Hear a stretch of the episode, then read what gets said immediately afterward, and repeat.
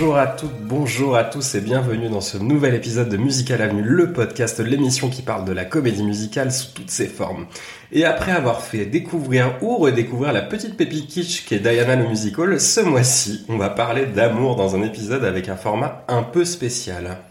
Et oui, que vous soyez fan de la relation entre Marius et Cosette, ou bien que vous souhaitiez juste que votre relation amoureuse ressemble à celle d'Anastasia et Dimitri, ou encore si vous êtes admiratif de la relation entre le fantôme et Christine, on vous juge pas, mais un peu quand même.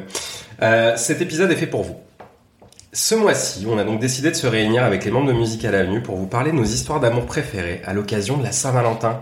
Et oui, l'amour dans les comédies musicales, il y en a beaucoup. Et si on vous parlait de nos couples ou de nos histoires d'amour préférées dans la comédie musicale? Voilà, ce sera le thème de l'épisode de ce mois-ci.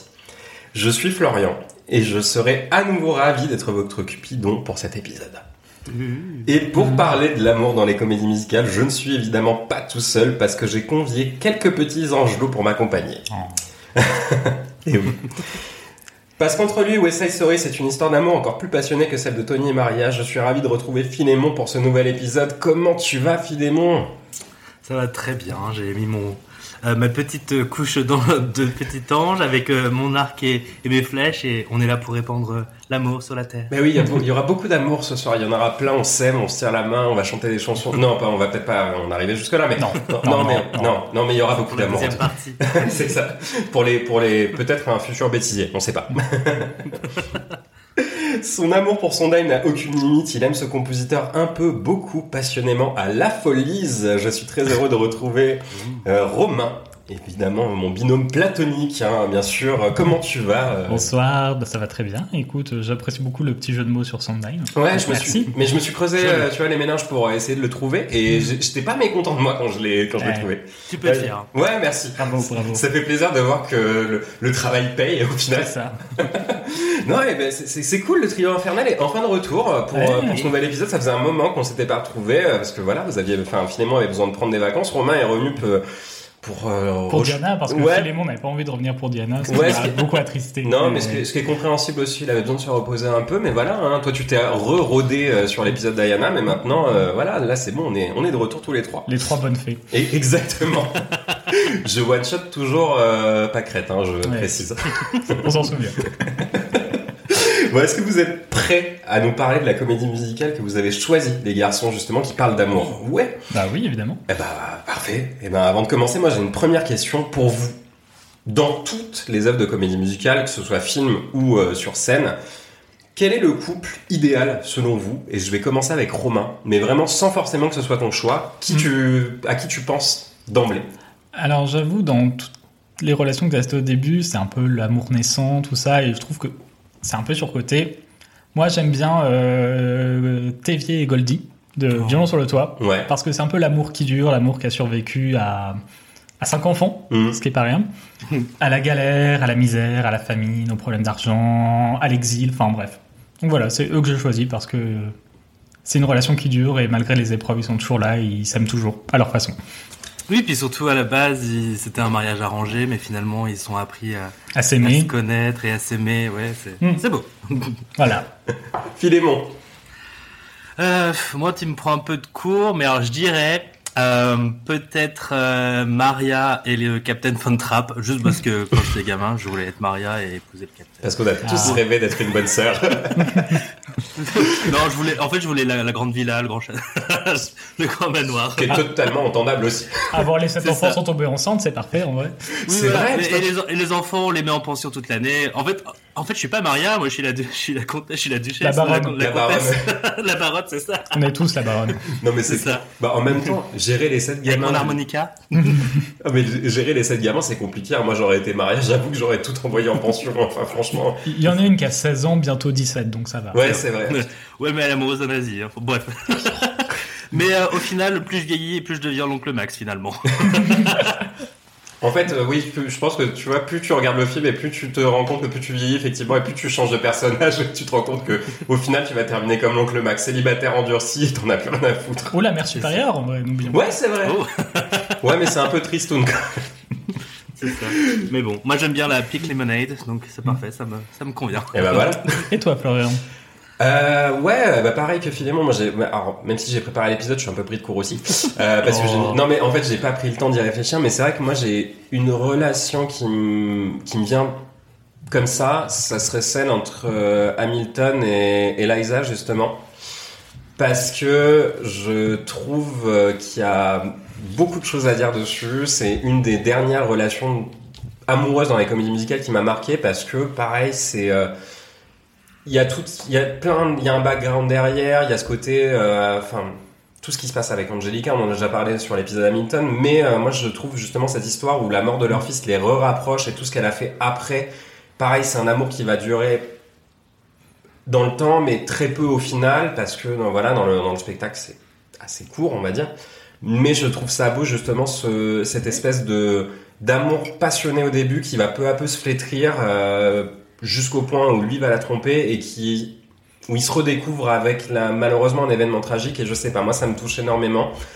Après si je devais laisser parler mon cœur, je dirais un truc qui va pas plaire à Romain mais ça serait Elphaba et Figaro parce Ah. que voilà, c'est je, je sais que voilà, c'est c'est moi c'est ma petite Madeleine de Proust, j'aime beaucoup ce couple et parce que ça reste une de mes comédies musicales préférées, évidemment ça me touche encore quand je le vois. Mais après, le plus beau couple de week-end reste Alphabet et Glinda. Donc, C'est euh, vrai. Ah, ça.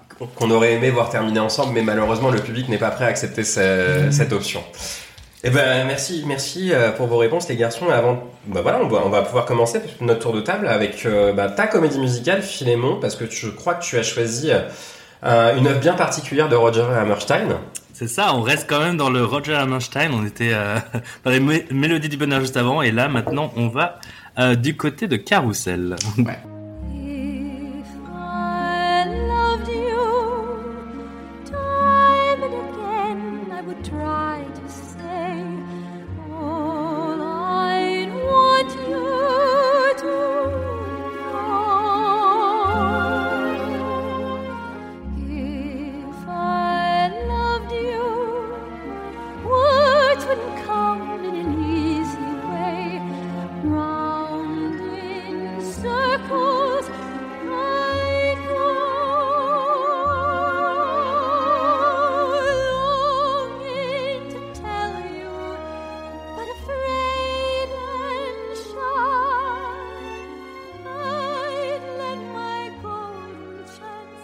Peut-être commencer par euh, introduire, parler de présenter Carousel. Qu'est-ce que c'est?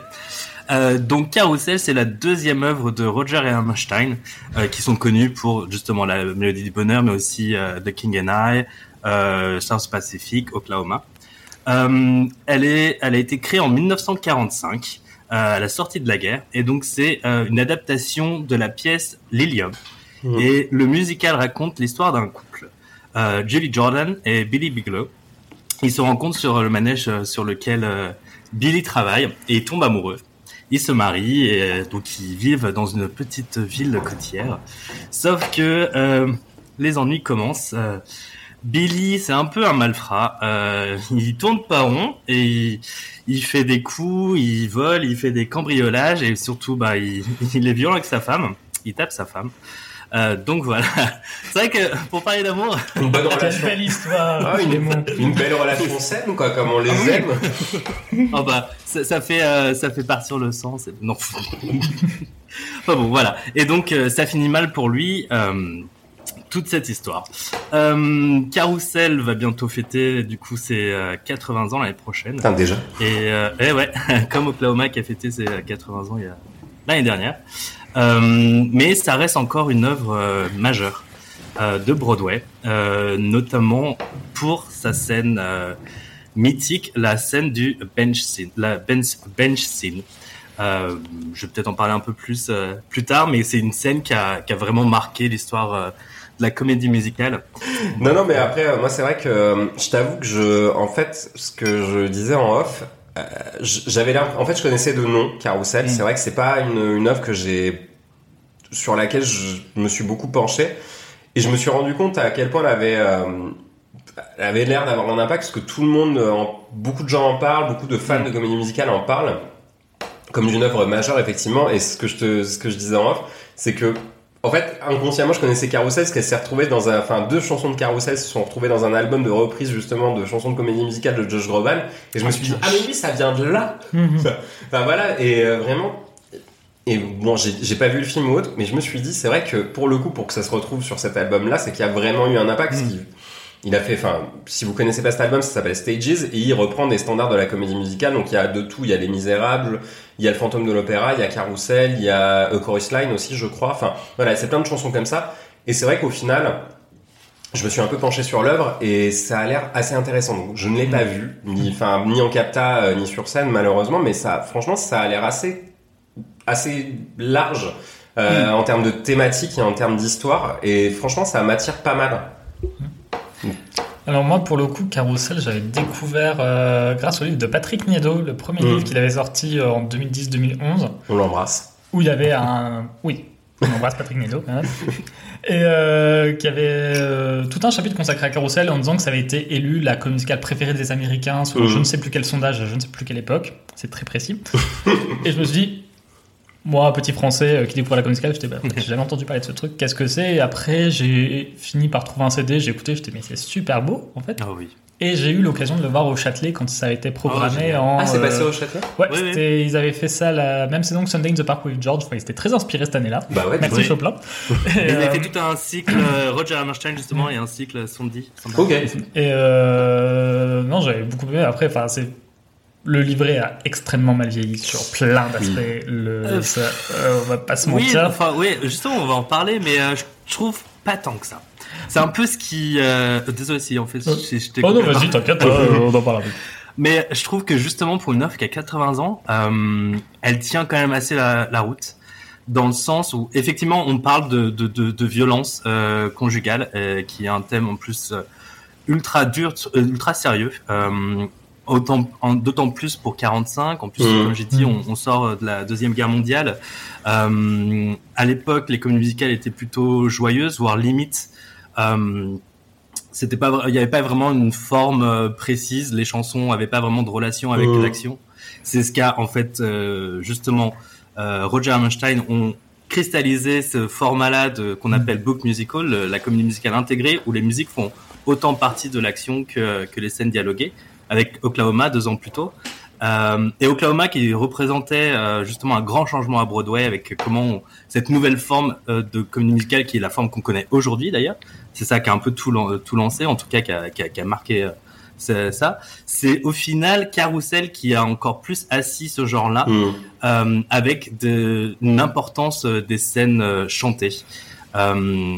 Et, et je trouve que il y a 80 ans, euh, une telle histoire, par exemple n'importe qui d'autre, aurait euh, axé sur le personnage masculin. Hmm. Et en plus, aurait fait vraiment genre, euh, oui, mais euh, il avait des excuses, ils auraient un peu essayé de le présenter comme un, un bon gars.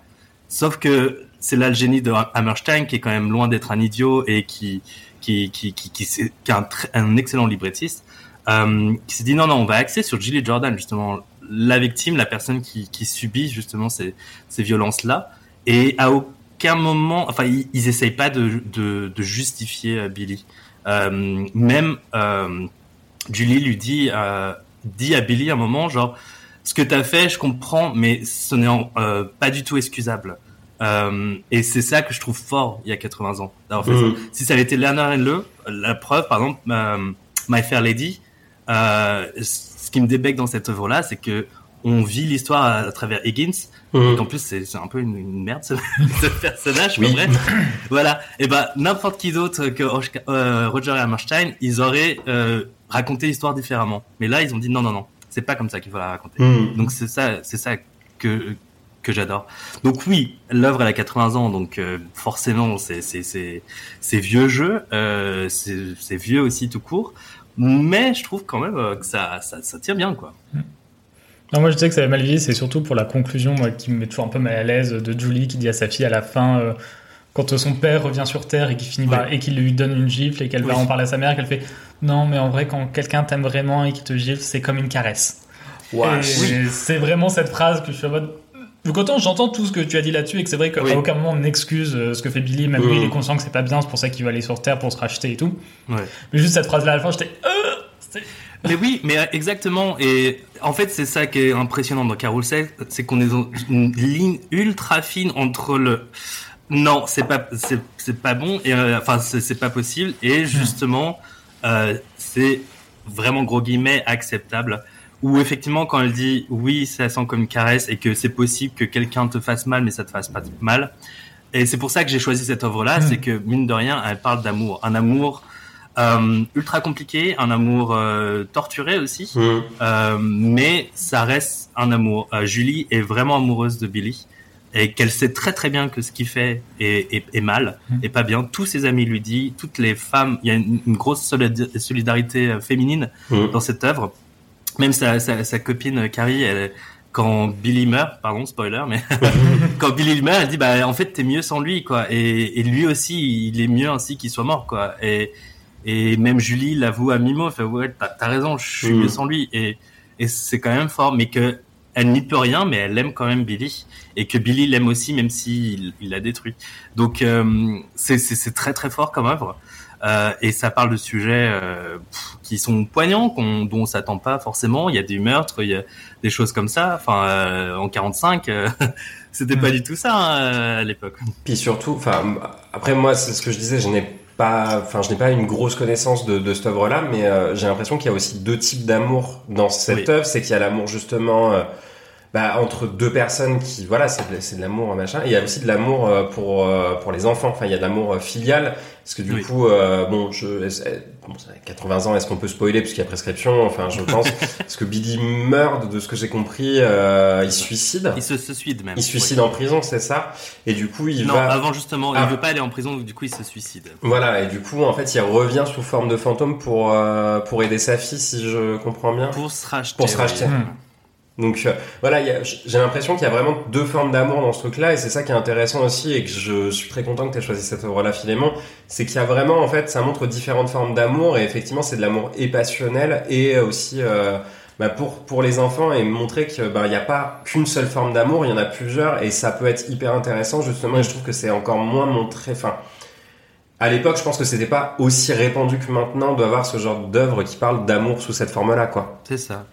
C'est une grande thématique d'Hammerstein euh, qui il aimait bien euh, passer le, le savoir ou justement euh, dans ses œuvres passer des messages euh, sur le racisme, sur Mhm. effectivement comment on éduque les gens pour euh, you, you gotta be carefully taught dans Sens Pacifique qui justement dit ça, c'est faites attention à, à ce qu'on dit parce qu'en fait c'est des, des, des choses, des, euh, des préjugés ou autres qui peuvent rester imprégnés.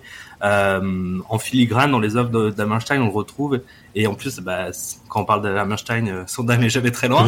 c'est aussi quelque chose qu'il a, qu'il a, qu'il a développé, Sondheim, dans Into the Woods. On, on vient clairement de là. Et c'est vrai que quand tu regardes l'œuvre de Hammerstein et surtout Carousel, tu, tu vois toute l'affluence que cette œuvre a eu sur euh, plein d'autres œuvres qui sont, euh, euh, qui, qui même qui sont créées aujourd'hui. Euh, dans justement, bah, on en vient sur cette fameuse bench scene Mhm. euh, donc c'est au tout début. On est, je crois que c'est la troisième scène. Donc c'est vraiment, euh, on vient de rentrer, on a une ouverture avec une valse magnifique comme euh, comme Richard Rogers sait les faire, Mhm. le pro de la valse, lui. Euh, et on connaît à peine les personnages, mais ils tombent amoureux tout de suite. Et en fait, le sujet de euh, Carousel, ce n'est pas comment ils vont to- tomber amoureux, c'est justement leur relation après. Mhm. La plupart des comédies musicales à l'époque, c'était justement un couple et comment ils vont être amoureux et à la fin s'embrasser. Là, là, c'est pas du tout ça. C'est ils vont s'embrasser tout de suite, ils vont être amou- amoureux et ils vont se marier.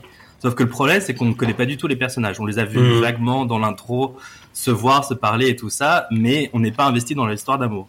Donc Hammerstein a créé une, toute une scène d'une dizaine de minutes où la musique et les, les dialogues vont s'entremêler Mhm. euh, d'une façon inédite à l'époque. Euh, C'était rare, on n'avait jamais vu ça. Où là, vraiment les dialogues vont accompagner la musique, qui vont accompagner les dialogues, et t'as des transitions euh, comme ça qui sont euh, vraiment subtiles. Euh, et c'est vraiment considéré comme euh, une scène pivot dans l'histoire de la comédie musicale où il y a eu un avant et un après, la bench scene justement. Euh, et, et ça se voit maintenant aussi euh, dans dans dans d'autres œuvres, ouais.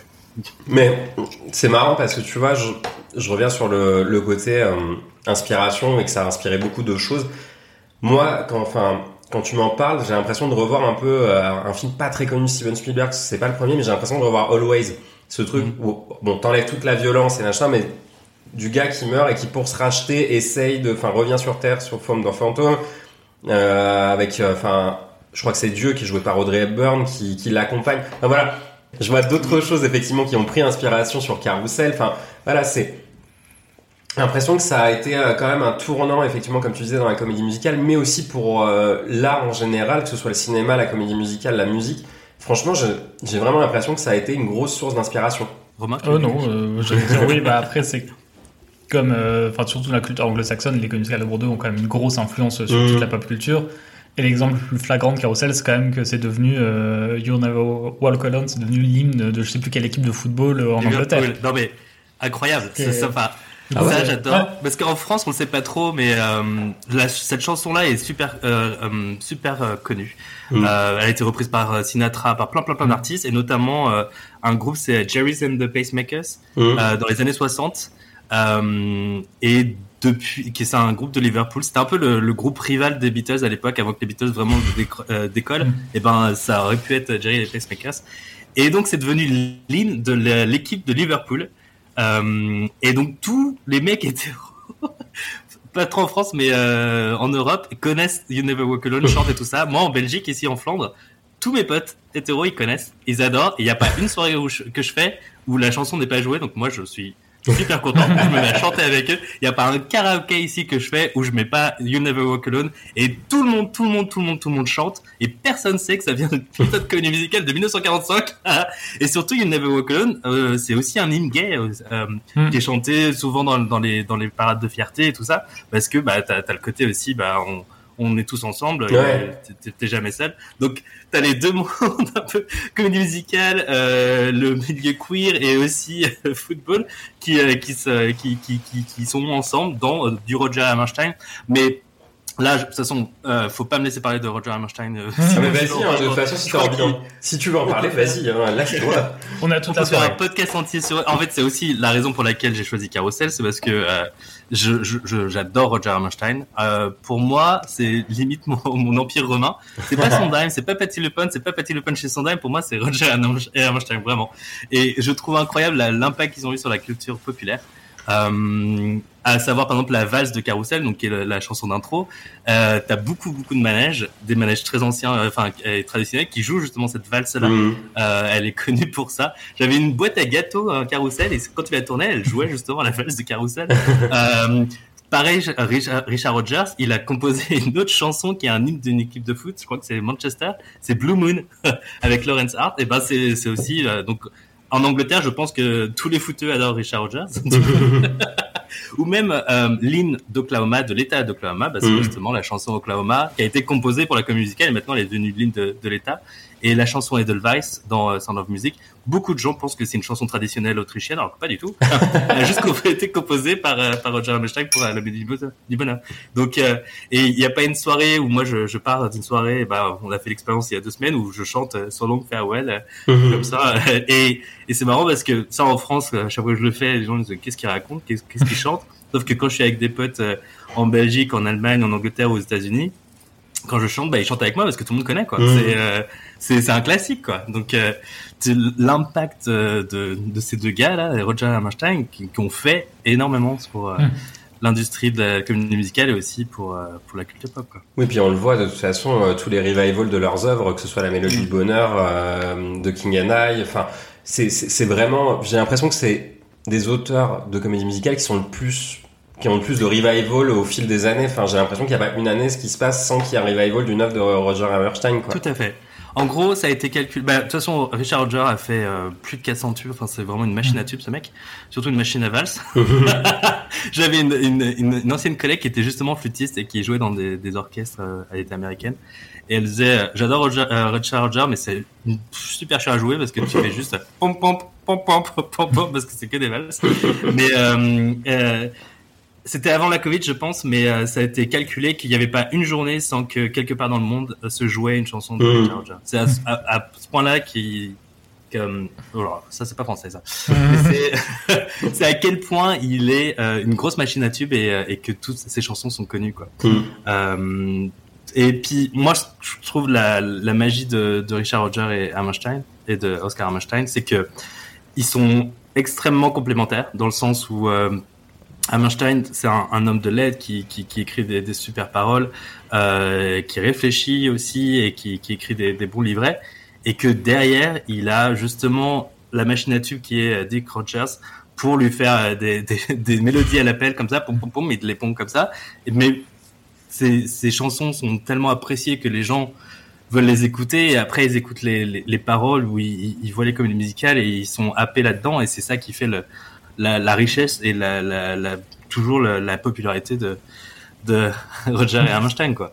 Euh, ils se sont trouvés alors qu'ils étaient assez différents et finalement ils ont fait un truc euh, qui, qui, qui marche euh, super bien quoi. Mm. Est-ce qu'on a d'autres choses à redire sur le carrousel? Oui. Euh, je peux t'en dire. hein. Allez. Vraiment. Euh, Il y a une des marques de fabrique de Hammerstein, euh, c'est de parler de l'amour conditionnel. C'est aussi une des raisons pour laquelle j'ai choisi Carousel. C'est parce que pour moi, quand on parle d'amour et de comédie musicale, je vais directement sur du Roger Hammerstein. Euh, notamment parce que, comme je disais, ils ont cristallisé cette forme du book musical, qui aussi implique des couples dans leur, histoire. T'as toujours, dans beaucoup de leurs œuvres, même voire toutes, t'as le couple A, le couple B. Donc le Mhm. couple A qui est le, le couple principal. Donc là, dans Carousel, c'est euh, Julie et, et Billy. Et, euh, et, et le couple B qui est un couple un peu secondaire, mais qui sont parfois aussi un peu le comic relief, qui sont là pour euh, pour faire rigoler ou pour faire des scènes de transition ou autre. Et donc là, dans Carousel, c'est Carrie et Mr. Snow. Euh, et, et donc ça, c'était aussi un modèle qui a été utilisé dans d'autres comédies musicales. Donc une autre preuve que Richard, l'influence de Richard Roger et Oscar Hammerstein. Et donc euh, Hammerstein parlait de l'amour conditionnel. C'est le cas justement de la bench scene. Et dans la bench scene, la, la, la chanson qui est chantée, c'est If I Love You, If I Mm. Loved You, si je t'aimais. Et en fait, euh, dans leur chanson, ils vont pas s'avouer qu'ils s'aiment. Ils viennent de se rencontrer, ils sont un peu encore timides, afraid and shy, comme dit la chanson. Et du coup, ils vont dire ouais, mais alors, bah si je t'aimais, bah je ferais ça. Et puis après, euh, je, te- je te dirais ça, mais tu partirais, alors je serais triste parce que je t'ai pas dit je t'aime. Et ça, c'est aussi un pattern qu'on voit énormément dans d'autres chansons de, de Hammerstein, à commencer par Showboat, euh, dans Make Believe justement, qui était un peu une des prémices euh, de la bench scene, on va dire, où ces deux personnages qui sont comédiens et comédiennes qui s'aiment et qui font euh, qui et qui qui jouent sur scène des, euh, des personnages qui s'aiment aussi et donc ils s'avouent leurs sentiments en faisant semblant de s'aimer sur scène Mm. euh, et, et dans Oklahoma aussi c'est bah si euh, Laurie et, et Curly Mm. euh, ils chantent euh, People Will Say uh, uh, We in Love c'est bah si les gens nous voient ensemble bah, ils vont penser qu'on est amoureux et Mm. ça c'est vraiment une grosse marque de fabrique euh, Voilà. parler de l'amour un peu conditionnel c'est ça, Mm. c'est assez étrange et original Après, ce, que, ce qui est assez drôle dans If I Love You, c'est qu'à aucun moment ils chantent ensemble. C'est deux monologues Ouais. euh, séparés. Et je trouve que c'est un peu aussi ça qui montre que il y a quand même quelque chose qui cloche dans cette histoire dès le Mhm. début, même si euh, ça va euh, durer un petit peu, mais que c'est- ça va être une histoire un peu compliquée, et que c'est finalement deux individus qui sont peut-être pas faits pour être ensemble de prime abord, et c'est pour ça que. Après, il y a très peu de Joe où les gens chantent ensemble dans Rogers Hammerstein, dans mon souvenir. c'est vrai à part euh, Maria Captain On en revient toujours à Maria le Capitaine. Après, je rebondis vite fait sur euh, Carrie et euh, Inox Snow, qui sont un peu mon couple préféré dans, et les- mes, personnages préférés hein. dans Ouais. euh, Carousel.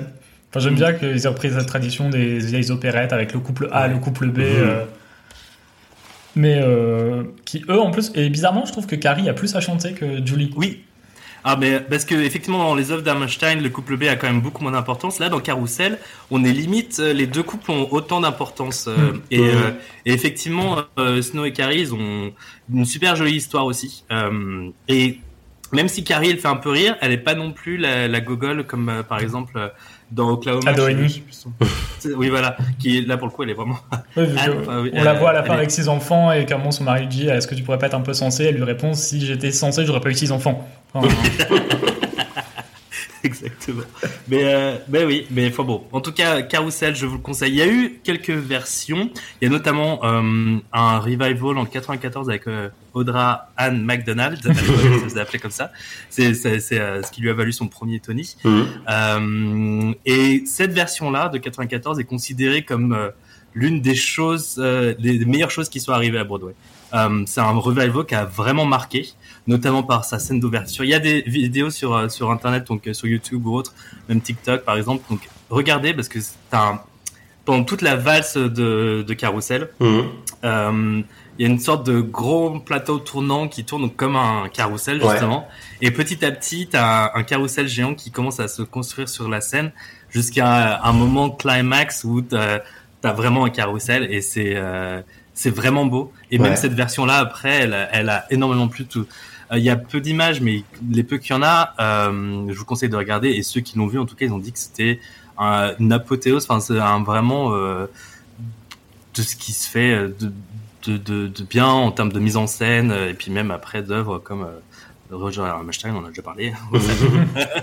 Non, mais, mais il me semble qu'il y avait un film aussi, euh, une adaptation, c'est Oui. ça, dans les années 50, hein, si je dis pas de bêtises. c'est ça. Ouais. Avec qui reprend le même duo que euh, que Oklahoma parce que Oklahoma aussi fait en, en film. Mhm. Je me souviens plus le nom du comédien, mais je sais que la, la mère c'est, enfin la, la, la, la comédienne c'est Charlie Jones, Mhm. euh, qu'on voit aussi dans The Music Man, par exemple la- l'adaptation.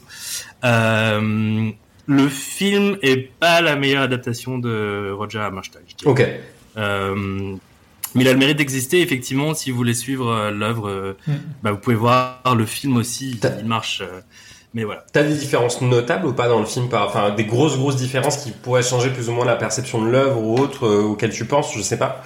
Oui, il y a la différence majeure, c'est que donc sur scène, euh, Billy meurt et après il arrive au paradis et c'est là qu'il négocie pour essayer de revenir une journée sur scène. Euh, oui, sur.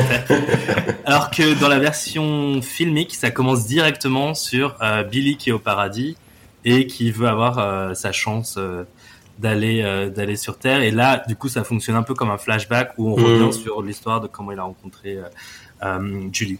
Après, je l'ai vu, le film, je l'ai vu il y a très longtemps, donc je me souviendrai, je me souviendrai pas des des, des différences majeures, mais enfin voilà. Ok. Non, bah voilà, si vous voulez vous faire une, un- une opinion déjà, à essayer de regarder, comme disait Philémon, les, les vidéos qu'il peut y avoir euh, sur Carousel, écouter le cast recording, et si vous, le cœur vous en dit, allez voir le film.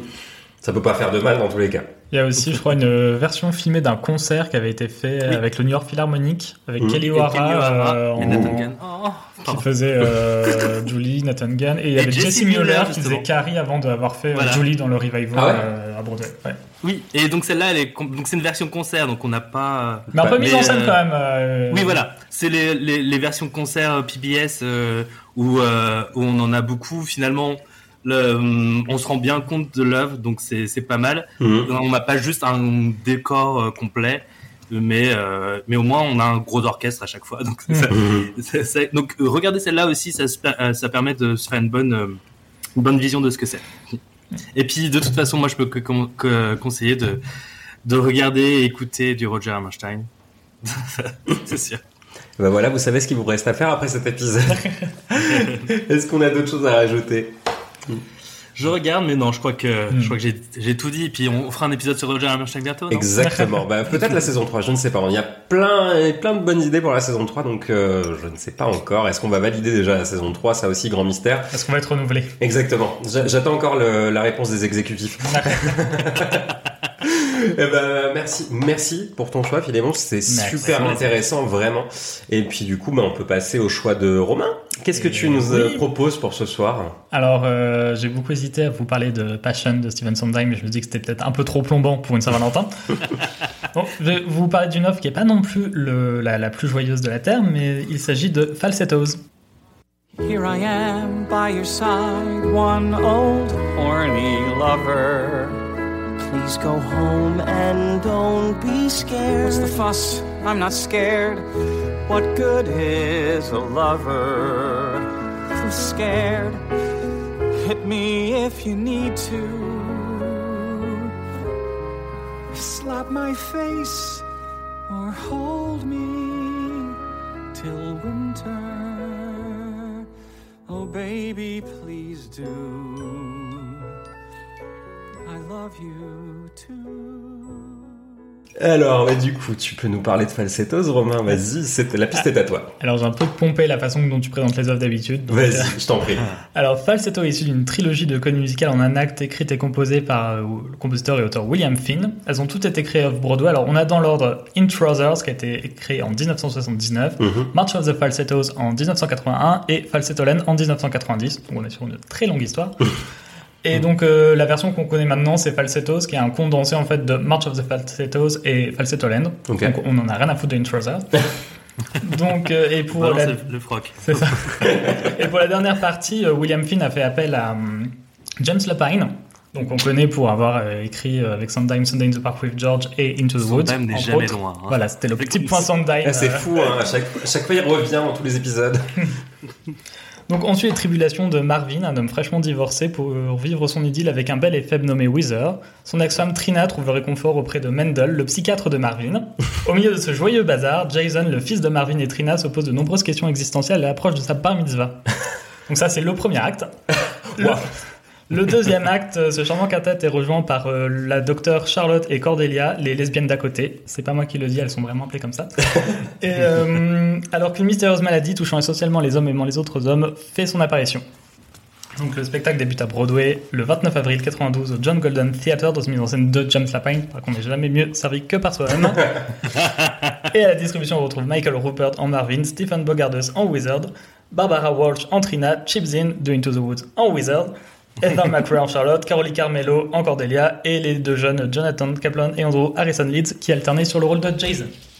Donc, est-ce que vous êtes un peu familier avec Falsettos ou Pas du tout. Alors moi, franchement, je dis de tout- toutes les œuvres dont vous, enfin, les deux œuvres dont vous parlez, je n'ai, je n'y connais rien, que de nom. Vraiment, je n'ai jamais été familier avec ces œuvres.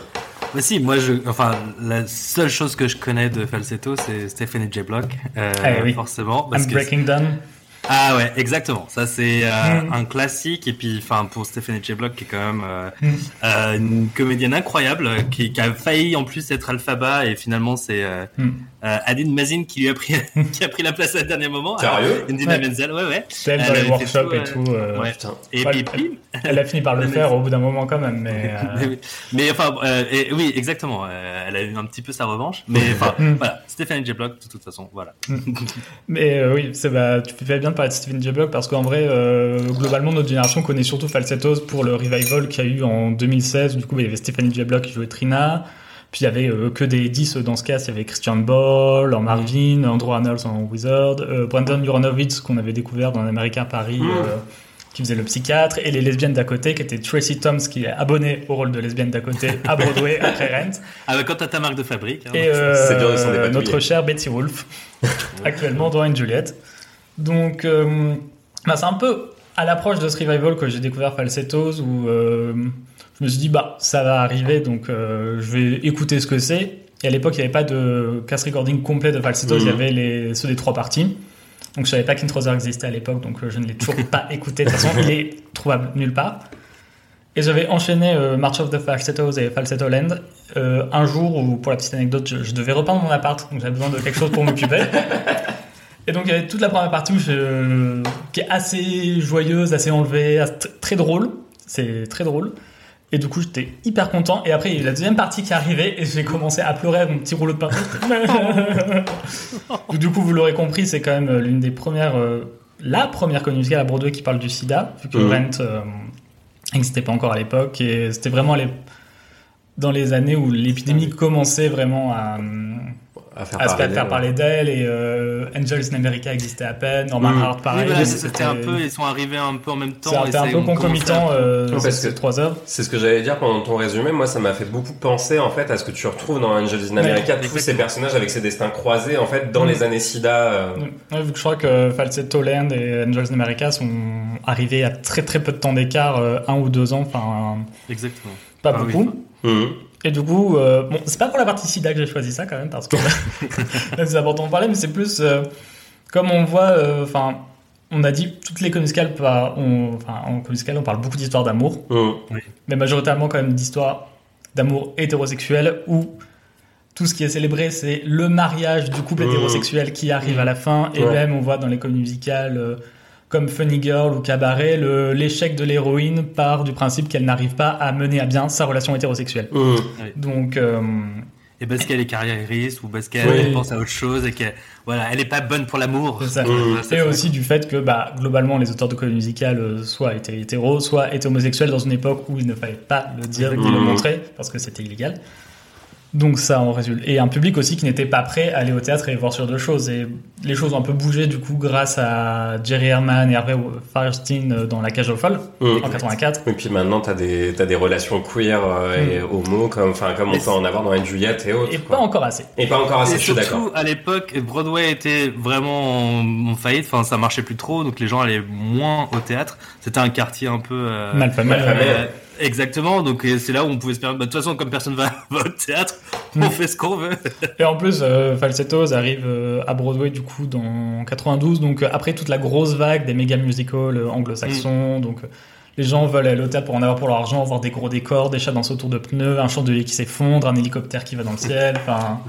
Une transformation d'une bête en humain, enfin voilà, tu vois. Ah non, même pas, c'était 94, pardon. 94, Pardon, oui. pardon, pardon. Disney était pas encore arrivé. C'est vrai, Ça, ça arrivait là, ouais. ça arrivait. Mais, euh, mais non, c'est ce que j'aime bien dans Falsetto, c'est aussi euh, bah, du coup montrer un autre type d'amour, d'autres types de relations. On a- au final, ça gravite autour de trois couples, dont bon, les lesbiennes d'à côté, elles sont vraiment là pour faire euh, pour, euh, Pour faire verte. faire, euh, plante verte au deuxième acte, mais euh, du coup, il y a quand même un couple lesbien, un couple euh, gay et un couple hétéro. Mhm. Et puis il y a aussi un enfant au milieu de tout ça, et ça, ça interroge aussi une autre façon de faire famille, d'un peu euh, exploser les cadres de la famille nucléaire et de montrer qu'en fait, l'enfant, il est très heureux dans ce milieu-là, et Mhm. il est hyper attaché, euh, même si c'est compliqué au début, mais hyper attaché au, au compagnon de son père. Mhm. Alors c'est quelque chose qu'au début, il avait un peu du mal à vivre, il y a beaucoup de scènes où il se demande, mais en fait, si mon père est homo, est-ce que je vais devenir homo après? Enfin, Mhm. plein de choses comme ça, et euh, non, ça fait partir quand même... euh, Carousel en son temps était précurseur. Je trouve que Falsetto aussi à son époque était précurseur et, euh, Exact. et c'est pour ça que j'ai envie d'en parler. Mais tu fais bien. Mais c'est, mais c'est cool parce que, encore une fois, tu vois, c'est euh, une œuvre qui parle d'amour sous toutes ses formes aussi, et c'est ça que je trouve assez impressionnant, c'est que, bon, on- effectivement, on parle d'amour ce soir, Mm. mais c'est que t'as plein d'œuvres de comédie musicale qui parlent d'une façon différente d'aimer ou autre, et là, Falsetto, j'ai encore l'impression que c'est quelque chose de totalement différent par rapport à, enfin, de Carousel, Mm. mais qui est hyper pertinent dans ce qu'on, sur le sujet dont on, dont on traite ce soir, et qui est important aussi, euh, justement, euh, comme tu disais, euh, à son époque.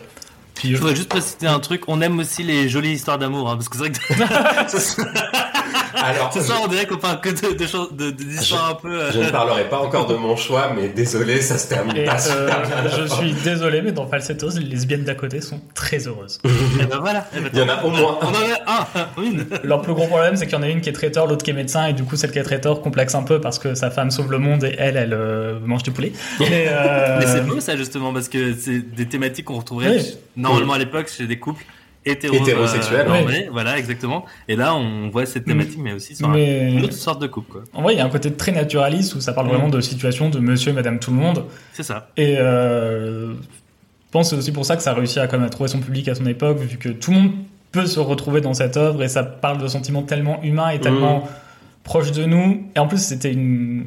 Maintenant, c'est devenu un peu une capsule de la fin des années 80, début années 90, mais à l'époque, ça se passait vraiment au moment où tout ça se passait.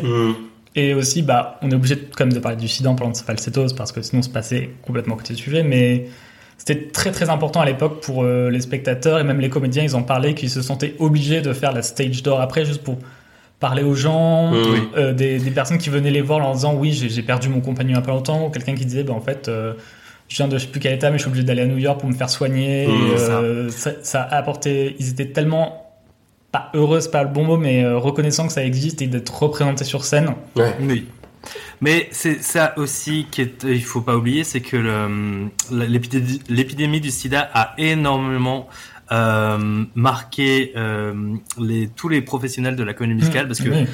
faut pas se cacher, il y avait énormément d'homosexuels et que l'épidémie aussi euh, était euh, très virulente euh, à New York, Mm. dans les grandes villes. Forcément, il y a une Bien grande population, donc euh, ça, ça se propage plus vite. Alors, à l'époque, on savait pas non plus comment ça se propageait ou enfin comment faire, donc ça allait très. très... Et il y a beaucoup de témoignages de gens qui, qui racontent que bah un jour ils allaient jouer et puis finalement euh, leur partenaire de danse était pas là, était plus là. Et ils après bah ouais bah Mm. un autre qui a eu le sida. Enfin ça c'était vraiment une grosse hécatombe. Bah, Michael Bennett aussi, il me semble, par Oui, exemple. euh, Michael Bennett. ouais. Enfin, l'a eu aussi, et il y en a plein d'autres. Euh, Michael Bennett, juste parce qu'il est connu, mais il y en a eu plein d'autres aussi, quoi.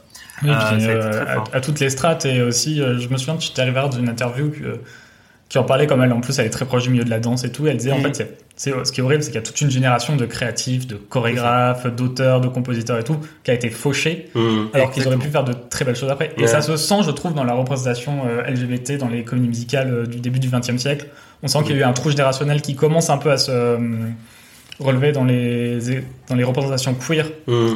Sur scène, mais que quand on regarde dans les années 2000, euh, les représentations queer, c'est les producteurs, Spamalot, Book of Mormon, où c'est vraiment euh, C'est l'homosexuel qui va faire des claquettes au deuxième acte dans un numéro très flamboyant. Donc, Oui, euh, voilà, c'est ça. Même Mm. si des fois, par exemple, moi j'adore Keep It Gay, ça, ça me fait mourir de rire. Mm. Oui. Parce que c'est tellement cliché. Enfin, c'est. Oui, mais tu. On est sur une, une ligne très fine, encore une fois. Où te- Oui, mais parce que c'est l'humour de Mel Brooks. Oui, mais tu vois, c'était en fait tout est exagéré chez Mel Brooks, donc du coup, tu ne pouvais pas ne pas avoir un homosexuel flamboyant dans, dans C'est les producteurs. Mais c'est vrai que oui, effectivement, c'est- ça se joue à, Mm. à peu que ça Mm. devienne très très offensant, quoi. Enfin, Voilà.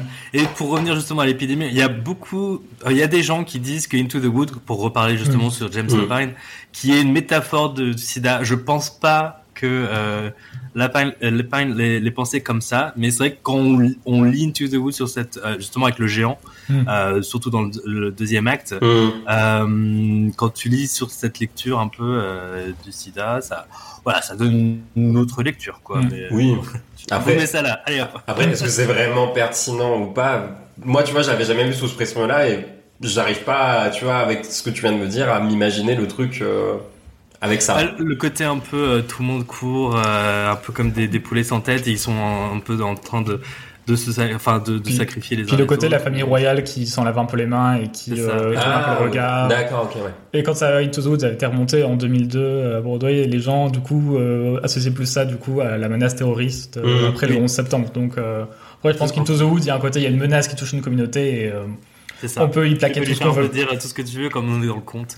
Mm. Donc voilà. Mais oui. Mais mais voilà et puis. Est-ce euh, que euh, tu recommandes Est-ce qu'il y a des, des vidéos, des captations? Il me semblait qu'il y a une captation. Ah oui, il y a une euh, captation de, bah, de la, du revival de Broadway. Qui, Oui, voilà. euh, J'ai jamais réussi à la trouver. euh, je l'avais trouvé sur un obscur site de, que je ne Oui, révélerai ça, ouais, pas. pardon. Je crois qu'il a Ne fermé d'ailleurs. téléchargez pas illégalement, ce n'est pas bien. Voilà, Mais euh, je pense que sur les fins fonds de Reddit ou de temps en temps sur YouTube, en mode euh, euh, The Slime Tutorial of Ah oui. Falsettos, Ouais. enfin les trucs comme ça, ça peut Elle se est pas sur Broadway HD, à tout Il me hasard. semblait qu'elle Si, elle était, peut être sur justement- HD. Elle peut être sur Watch HD. Mais à la trouver. Bref. Mais, Mais, euh, euh, Donc, enfin, de toute façon, c'est le meilleur témoignage, je pense, qu'on a maintenant de cette pièce. Après, j'ai une tendresse quand même pour les deux albums, euh, March of the Falsettos et Falsetto parce que je sais pas, il y avait un truc, puis moi j'ai un peu ce côté, je préfère des fois les vieux cast recording euh, qui Ouais. sont un peu plus bruts dans leur façon, Mmh. alors que où on entend les gens respirer. Et euh, alors que maintenant, c'est tout est tellement lisse, poli, Mmh. met 5 jours à enregistrer, 3 mois à le produire. crier, hein. Mais euh, après, au moins l'avantage dans le cast recording euh, du revival, c'est qu'il y a le fameux numéro dont tu parlais, I'm Breaking Down, Ouais. qui est un peu la crise de nerfs de Trina. Trina qui est un très beau personnage aussi parce que c'est celle qui a été élevée comme étant la parfaite femme au foyer juive et qui se retrouve quittée du jour au lendemain et qui se remet à déconstruire toute sa vision du monde euh, Mm. et de- des relations et je trouve que c'est un très très beau personnage. euh, Donc voilà. Et oui, bah, c'est à peu près tout ce que j'avais à dire. C'est déjà. C'est déjà pas mal. Merci. Pas d'autre chose à redire, Philémon, toi? Euh, non, euh, je crois qu'on a tout. J'espère que ça va te donner envie en tout cas de Bah, découvrir cette œuvre qui est très belle. Oui, voilà, parce que bon, même si c'est plombant, alors j'avoue qu'on a des recommandations un peu particulières pour la Saint-Valentin, je, je conçois, mais Ah oui, par contre, si vous regardez la captation, prenez des mouches. hein. La dernière fois que je l'ai regardé, j'ai pleuré comme une merde pendant les, la dernière demi-heure. Ah bah, Carousel aussi. hein. Moi, je viens de finir 10 minutes avant qu'on commence l'enregistrement. J'étais déjà genre, oh, c'est pour ça que t'étais en retard. en fait. c'est ça. Bah merci Romain pour, euh, pour cette reco, et puis bah moi, je, bah, à mon tour du coup de, de donner euh, mon, mon choix pour, pour cet épisode. Mais qu'est-ce que c'est? Mais qu'est-ce mais qu'est-ce que c'est? Ah bah, Eh ben moi j'ai choisi pour ce soir euh, encore une fois un truc pas très très joyeux mais peut-être un non mais bon peut-être peut-être un peu ouais je sais pas je Bah non. non je sais pas. Mais non non en vrai c'est pas si joyeux que ça. Mais j'ai moi j'ai choisi euh, Hades Town euh, pour euh, pour ce soir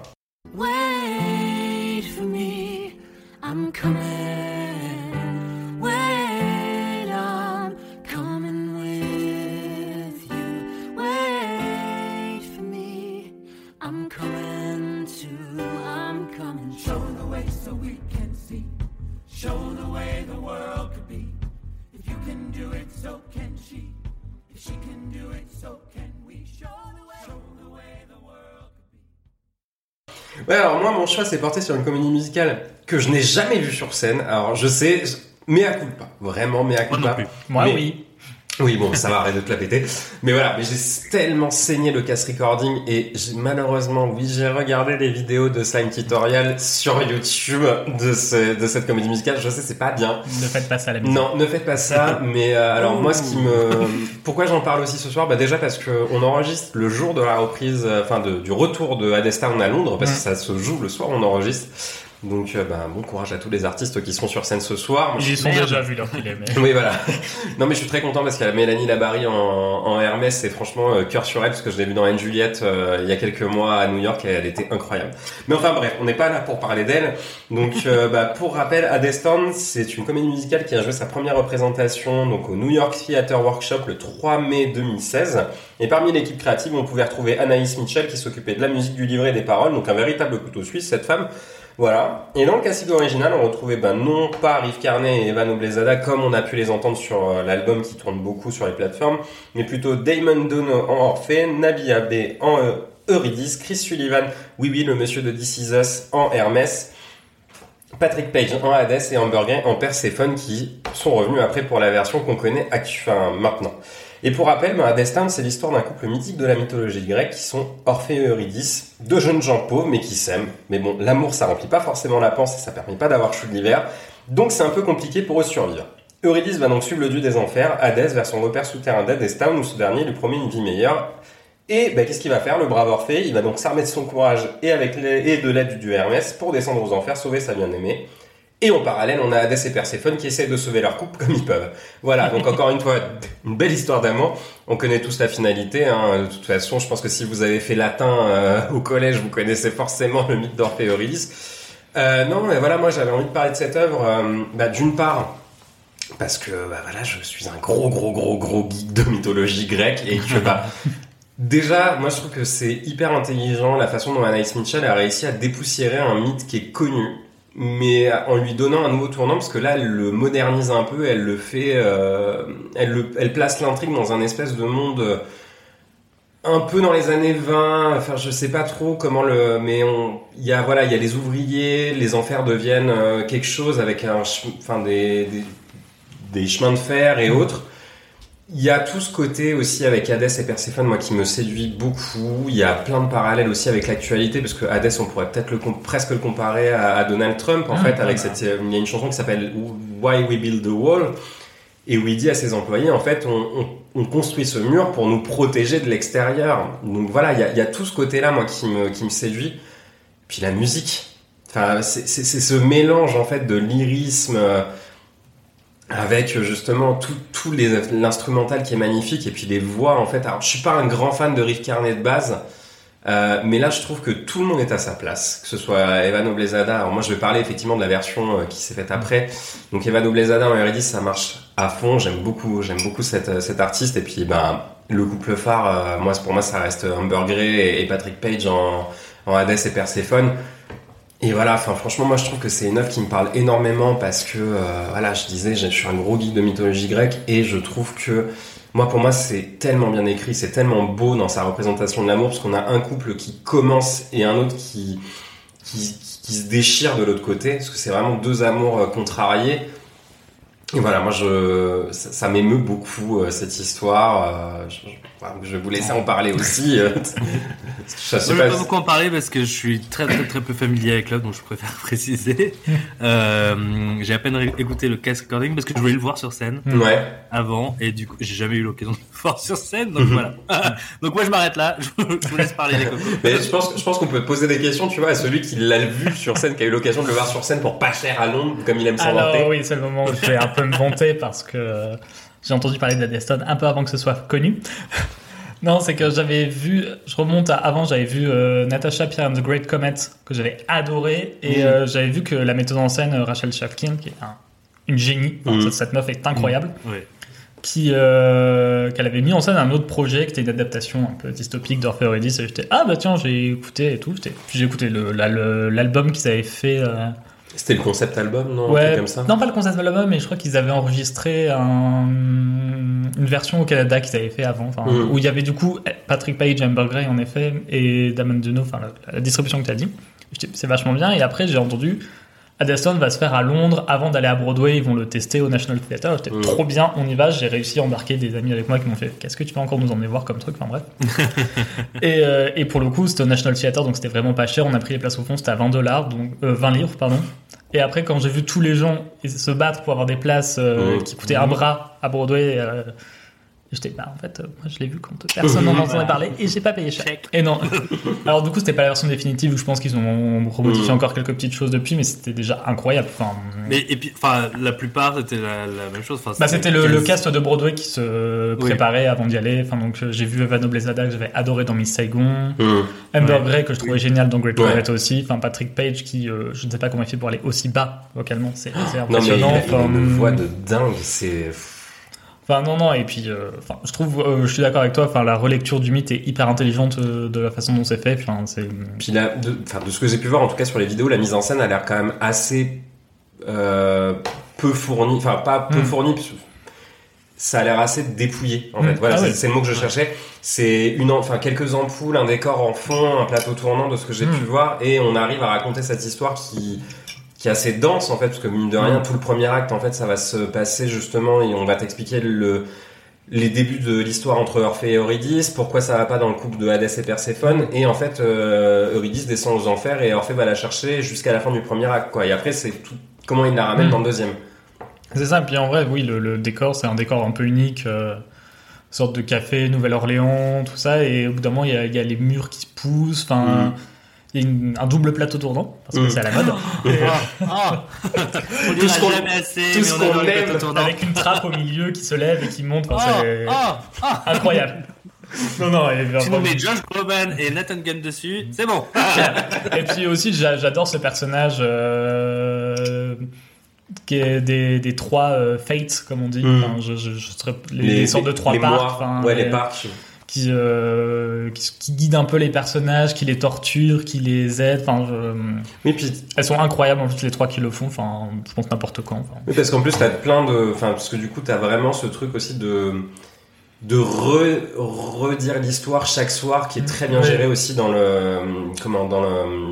dans le- la comédie musicale où en gros c'est Hermès qui vient en Mm. tant que narrateur et qui a aussi participé à l'histoire et qui te dit en fait commence le, la pièce en te disant ben voilà euh, il était une fois nanana Mm. machin c'est un- c'est une histoire qu'on a déjà racontée mais qu'on vous re-raconte et Mm. qui à la fin te dit en fait euh, ben on l'a déjà racontée mais on la re-racontera pour qu'elle ne se perde jamais Et pour le coup, oui, exactement, parce que c'est vrai que ça, c'est un des mythes les plus populaires qui a Mhm. été. Il y a eu énormément d'adaptations, livres. BD, enfin films, autres. Donc c'est vrai que c'est pas évident. Hein, euh, on en parlait dans l'épisode de Roméo et Juliette, un mythe qui a été dit plein de fois. Comment tu fais?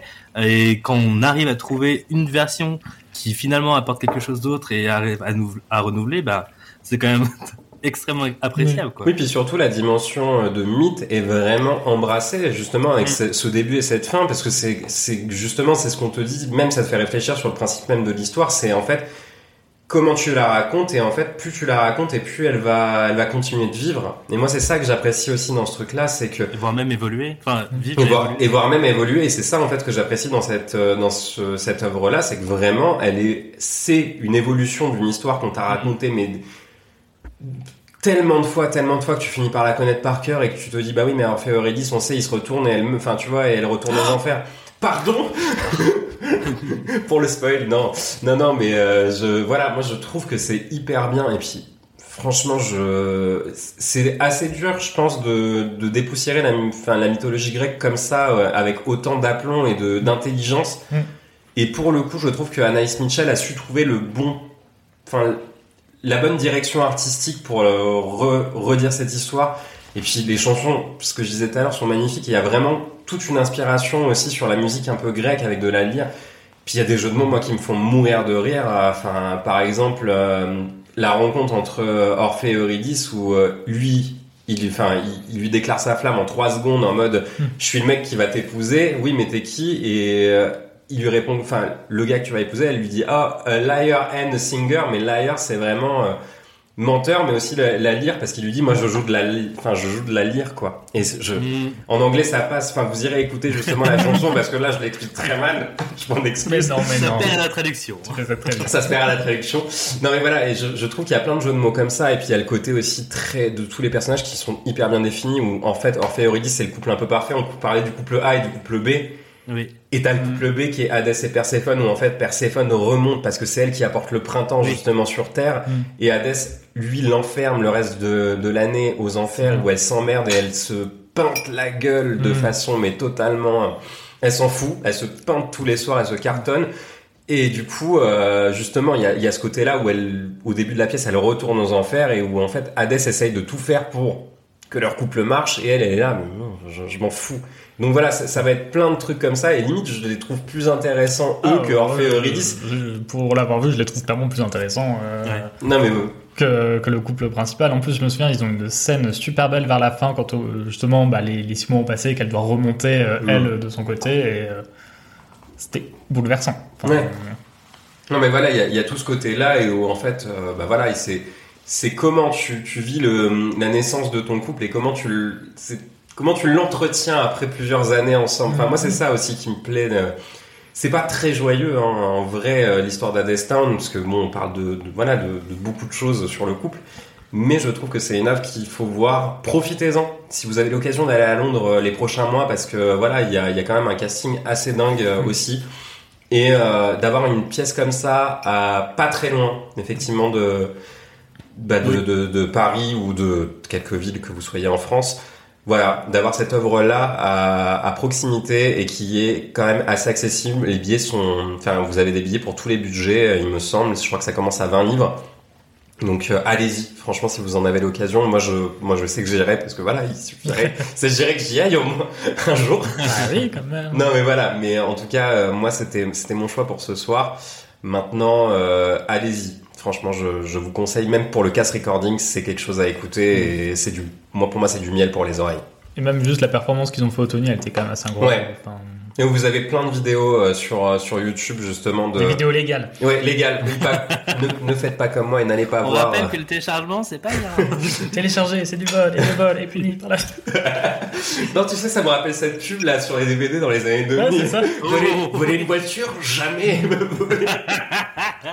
voler une télé, jamais. Mais bon, le piratage, c'est du vol.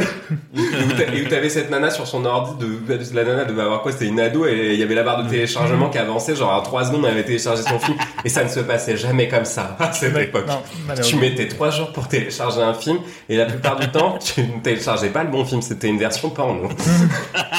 Donc au lieu du roi lion, tu te retrouves avec le roi fion. Ah bah, on parle d'amour, hein. Ça, en euh, fait partie aussi. hein.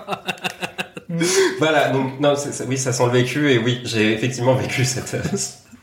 T'avais quel âge? J'avais 12-13 ans, je crois. Mais bon, tu vois, toi, tu voulais juste regarder un Disney et tu te retrouves avec un boulard et c'était super gênant. Et on voit ce que ça a donné. Oui, voilà. je regarde à quasiment 30 ans. Est-ce que non mais c'était quoi le concept? C'était un peu à la casse en, en, en lycra moulant. Je- et- non, franchement, j'ai- j'ai j'ai- j'ai- j'ai coupé direct en voyant ce que c'était. Oh, au moins pour l'expérience. non. Bon, après cette petite parenthèse qui a, qui a vraiment bien, bien dit, dérapé. Bonne Saint-Valentin. hein, Voilà. Est-ce qu'on a d'autres choses à dire sur Adestown Moi ça va. Voilà. C'est compliqué de rebondir. après Oui, c'est vrai que c'est compliqué de rebondir, mais du coup, j'ai autre chose à vous demander parce que je vous avais demandé effectivement de faire un choix. On a eu beaucoup de devoirs euh, cette Ouais, semaine. mais c'est Ouais. bien que vous travaillez à chaque fois. C'est Ouais, moi. Et bien. ça fait, et ça fait 17 épisodes que je travaille. Au bout d'un moment, je peux bien Ah, vous laisser bosser un peu, non? D'ailleurs merci pour euh, ce formidable service pendant ces euh, 17 épisodes quand même. Ouais, eh, c'est c'est du taf, hein, mais non, je, je ne m'arrêterai jamais. Enfin, pas pour l'instant. on, verra, on verra dans 4-5 ans quand j'aurai plus euh, de sujets à écumer, mais Il y aura toujours des sujets. La Oui, non, c'est Roger. Hammerstein encore une fois pour le cinquième épisode. on va, on va faire un, un Roger Hammerstein. On va faire une saison Roger Hammerstein. 12, Chiche. 10 épisodes full Roger Hammerstein. Philémon sera à tous les épisodes. Oui. Non, mais voilà. Et je- on en fait hebdomadaire surtout. Non, alors là, je vais pas être. Non mais voilà, en plus de votre choix, je vous ai demandé de, effectivement de, de nous recommander trois autres œuvres. Alors ça, ça pouvait être des films, euh, des séries, des, des comédies musicales. Enfin voilà, donc je vais commencer avec Romain. Qu'est-ce que toi tu as choisi comme recommandation? Alors, euh, bah, mon premier choix était assez évident. J'avais hésité aussi avec ça pour euh, ma comédie musicale euh, choix. Et euh, il y a un de nos chroniqueurs, Nicolas, qui devait être avec nous ce soir, qui n'a pas pu et qui voulait en parler. Et qu'on embrasse. été euh, hyper content à l'idée de qu'on puisse parler de cette comédie musicale, mais ce sera pour une autre fois. C'est euh, She Loves Me de Bok et Harmick et euh, livré de Joe Masteroff. Si je ne dis pas de Mm. bêtises, on coupera si c'est faux. Euh, pour moi, c'est un peu le- l'équivalent en comédie musicale de Love Actually, Mm. qui est un peu la comédie romantique de Noël. C'est euh, c'est vraiment euh, une petite boîte de bonbons musicales. Enfin, c'est Ouais. une petite pépite. Il y a une captation euh, très très bien qui existe sur Broadway HD, pareil, et, euh, Exact. et ailleurs sur les tréfonds d'internet si vous voulez aller en prison. Avec Laura Benanti. Avec Laura Benanti, Jen Krakowski, euh, Zachary Levi avant Oh. qu'il soit insupportable, euh, Gavin Craig. Et homophobe. enfin, non, non, c'est vraiment euh, un petit bijou ce, ce spectacle. Ça raconte pas grand chose, mais ça le raconte très bien. Et j'ai envie de dire, alors là on parlait justement de mythes qu'on a ra- raconté plusieurs fois, là c'en est un aussi, Mm. parce que c'est euh, euh, là-bas c'est c'est quoi le, le film d'origine, c'est la petite boutique. euh, Ah, euh, la- euh, The Shop Around the Corner, un truc comme ça. Voilà, c'est ça. Et donc, c'est aussi ça qui a donné You Got, you You Got Mail, ouais. Vous avez un message Ah. avec Meg Ryan, parce que on adore Meg Pour la petite anecdote, cette musicale est adaptée en français à Paris.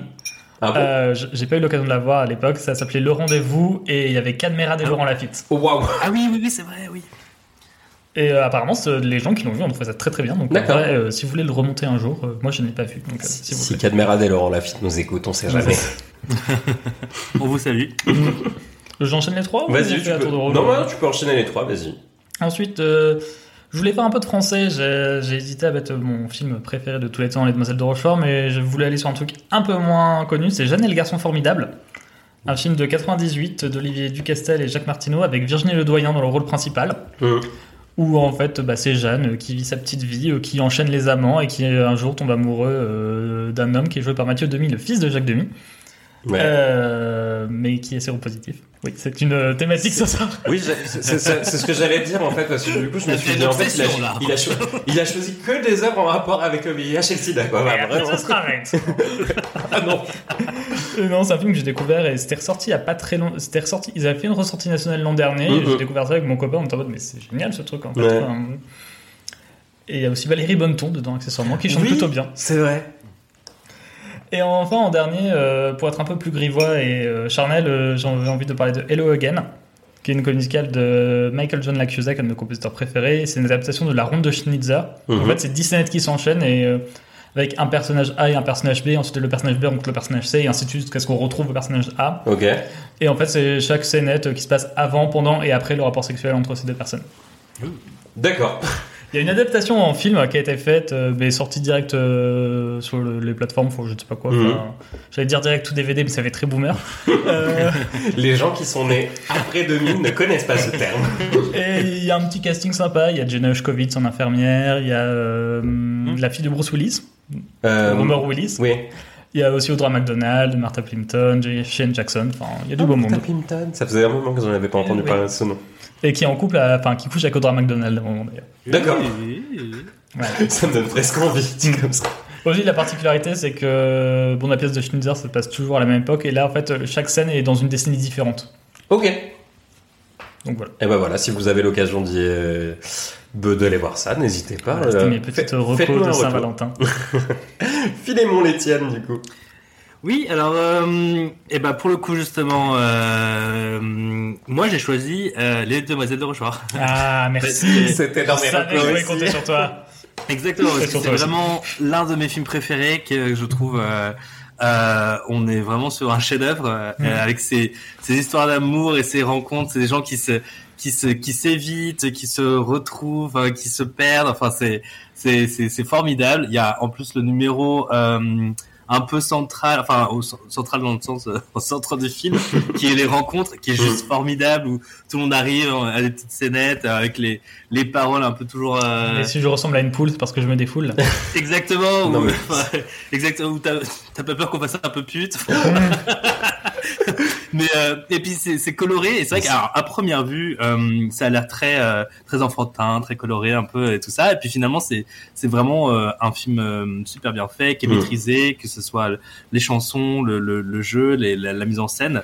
Euh, et que euh, moi je me souviens que la première fois que je l'ai vu j'étais extrêmement frustré parce que ça se finit par exemple euh, euh, un peu euh, t'es un peu sur ta fin parce que Mhm. les, les personnages ne se rencontrent pas enfin la, la plupart ne se rencontrent pas et ils vont se rencontrer après le film en fait Ouais.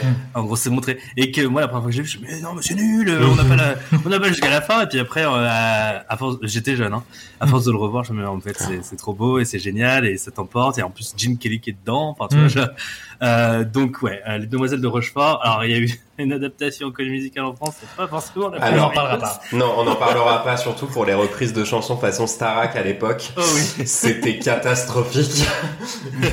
Mais il y a un album qui existe pour la postérité si vous souhaitez aller l'écouter. Et un DVD. Et un- y- Attends, il y a une captate ça? Ah oui. Putain, j'ai jamais vu. Bon, c'est ce qu'on fait après. Euh, mais donc ouais, enfin j'adore et c'est vraiment un de mes films préférés et puis bon bah vite un petit parallèle aussi si on parle d'histoire d'amour il faut qu'on il faut parler aussi des parapluies de Cherbourg qui est vraiment pour le coup une histoire Oh. d'amour très tragique Je- euh, qui est cinéma mais qui est magnifique Ah, je, Euh. moi j'ai vraiment du mal. Alors autant j'adore Ouais. les Demoiselles de Rochefort, moi je trouve que ce film est un chef-d'œuvre. Mais alors les Parapluies de Cherbourg, il faudrait que je le revoie, mais je me suis excessivement ennuyé devant. Et faut se le coltiner mais enfin Ah, moi je trouve ça magnifique les parapluies de Cherbourg, mais. euh, t'as dit quoi J'adore, moi, les parapluies de Cherbourg, donc euh, tu prêches un convaincu. Mais Ah. oui mais enfin le, final mais on parle de La La Land mais La La Land ça écrit que dalle à côté des parapluies de Cherbourg enfin euh, moi j'écoute juste le final je suis je suis je suis en, je suis en pleurs quoi c'est non mais Ouais. Bah, de toute façon, la, la lande reprend toute l'histoire des parapluies de Cherbourg. bah, euh, on Exactement. reprend la filmographie de Jacques Demy tout simplement. Exactement. Et pour finir, pour euh, pour euh, euh, les Demoiselles de Rochefort, moi, pour le coup, celui-là, je le compare à ce qu'est une comédie musicale aux États-Unis, dans le sens où même les gens qui n'aiment pas la comédie musicale, Mm. ils connaissent les chansons. On reparle Oui. encore de Roger Hammerstein, par exemple. Euh, si tu chantes un peu, genre. euh, Nous sommes des chansons. Ouais, et ben ça, c'est exactement ça en France. Quand je veux expliquer à quelqu'un, à un Français ou une Française, euh, qu'est-ce que c'est le phénomène des, des comédies musicales qui sont ancrées dans la culture pop aux États-Unis, ben je prends cet exemple-là. Tu, tiens, t'as jamais vu les parapluies de euh, t'as jamais vu les Demoiselles de Rochefort, je parie, et pourtant tu connais la chanson des jumelles. Mm. Et ah ouais, et ben c'est exactement pareil. Euh, donc voilà. Euh, et ce qui est marrant aussi, c'est que niveau à l'international, enfin en France, on connaît vachement les Demoiselles de Rochefort, mais on connaît peu les parapluies de Cherbourg. À l'international, c'est plutôt l'inverse quand c'est les films de Jacques Ah voilà, c'est la petite anecdote qui me fait rire à chaque fois. Bref, euh, deuxième œuvre, j'ai choisi Company. Company. je voulais- Exactement. C'était mon choix que je voulais prendre à la base, mais je me suis dit, ouais, on parle d'amour quand même, et là, c'est quand même sur le non-amour plutôt. Mm. enfin, C'est sur le mariage, de- donc c'est pas l'amour. Voilà. Exactement. Mais je voulais au moins le mentionner parce que, c'est une offre que, que j'adore. Ce qui me passionne dans Company, c'est que peu importe les, les décennies à lesquelles on, on le joue, on arrive toujours à trouver des, euh, des, euh, des messages différents. Mhm. Et euh, même juste dernièrement, où euh, on a carrément gender swap euh, euh, Le personnage principal, ouais. Bobby, exactement, et, et que ça prend tout un autre Mm. sens et que tu as énormément de versions et à chaque fois on, on- on lui fait dire qu'on veut mais que ça ait du sens en tout cas je et donc c'est ce que j'aime avec Company. Alors que c'est une offre qui a quoi euh, 50 ans ouais. Et elle arrive quand même à être euh, actuelle quoi. Euh, donc voilà. Et je savais pas qu'il fallait un troisième choix mais je l'ai un peu improvisé du coup parce que euh, la semaine dernière, j'ai regardé euh, un film de comédie musicale qui s'appelle Dix the Musical. Ah, Là, je le fais un peu, c'est un peu borderline, mais ça parle plus souvent d'une histoire d'amour entre frères jumeaux d'ailleurs. Bref, mais c'est une On, grosse, on ne grosse, grosse- jugera pas. euh, Mais- si on juge là, par contre. Bon, ça va, ils l'ont, ça va, ils l'ont fait dans Game of Thrones. euh, Je pense que euh, c'est, voilà. Mais euh, juste parce que je l'ai vu la semaine dernière, que j'ai trouvé ça très très drôle. Je sais pas si c'est encore dispo. Alors, on rappelle que le téléchargement est illégal. Ce Ah, n'est- pas autorisé. Mais euh, en gros, c'est c'est l'histoire de, de, de frères jumeaux qui ont été séparés à la naissance et qui travaillent dans la même euh, société. C'est tous les deux les, les vendeurs numéro un de la société. Et un jour, ils se retrouvent et ils se rendent compte que bah, ils sont, sont ils ont une rivalité au début en disant non, ça sera moi le, le vendeur numéro un. Et au final, ils se rendent compte qu'ils sont frères, donc ils se mettent ensemble. Et pour euh, C'est un peu euh, Tra- euh, Parents Trap. euh, Vous vous souvenez le, le film? À nous Oui, quatre euh, euh, en français. Voilà, c'est ça. Exactement. Euh, où ils vont essayer de faire en sorte que leurs parents se remettent ensemble. Sauf que la mère qui est jouée par Megan Mullally, qu'on connaît dans Will et Grace. exactement. Euh, et ben, elle a plus de vagin. Elle, parce qu'elle a- bref. et en plus, c'est une vieille mère qui, qui reste à la maison toute la journée. Et son père qui est joué, le père qui est joué par euh, Nathan Lane, Hmm. euh, est homosexuel et qu'il a adopté euh, des créatures des égouts. Ça a l'air. ça a l'air. Et ça, c'est que le début. Ça a l'air incompréhensible. Ça partait bien, et puis. Et puis d'un seul coup, c'est comme tout à l'heure, ça a dérivé. De toute façon, on peut pas attendre grand chose d'une comédie musicale, d'une comédie musicale qui s'appelle Dix The Musical.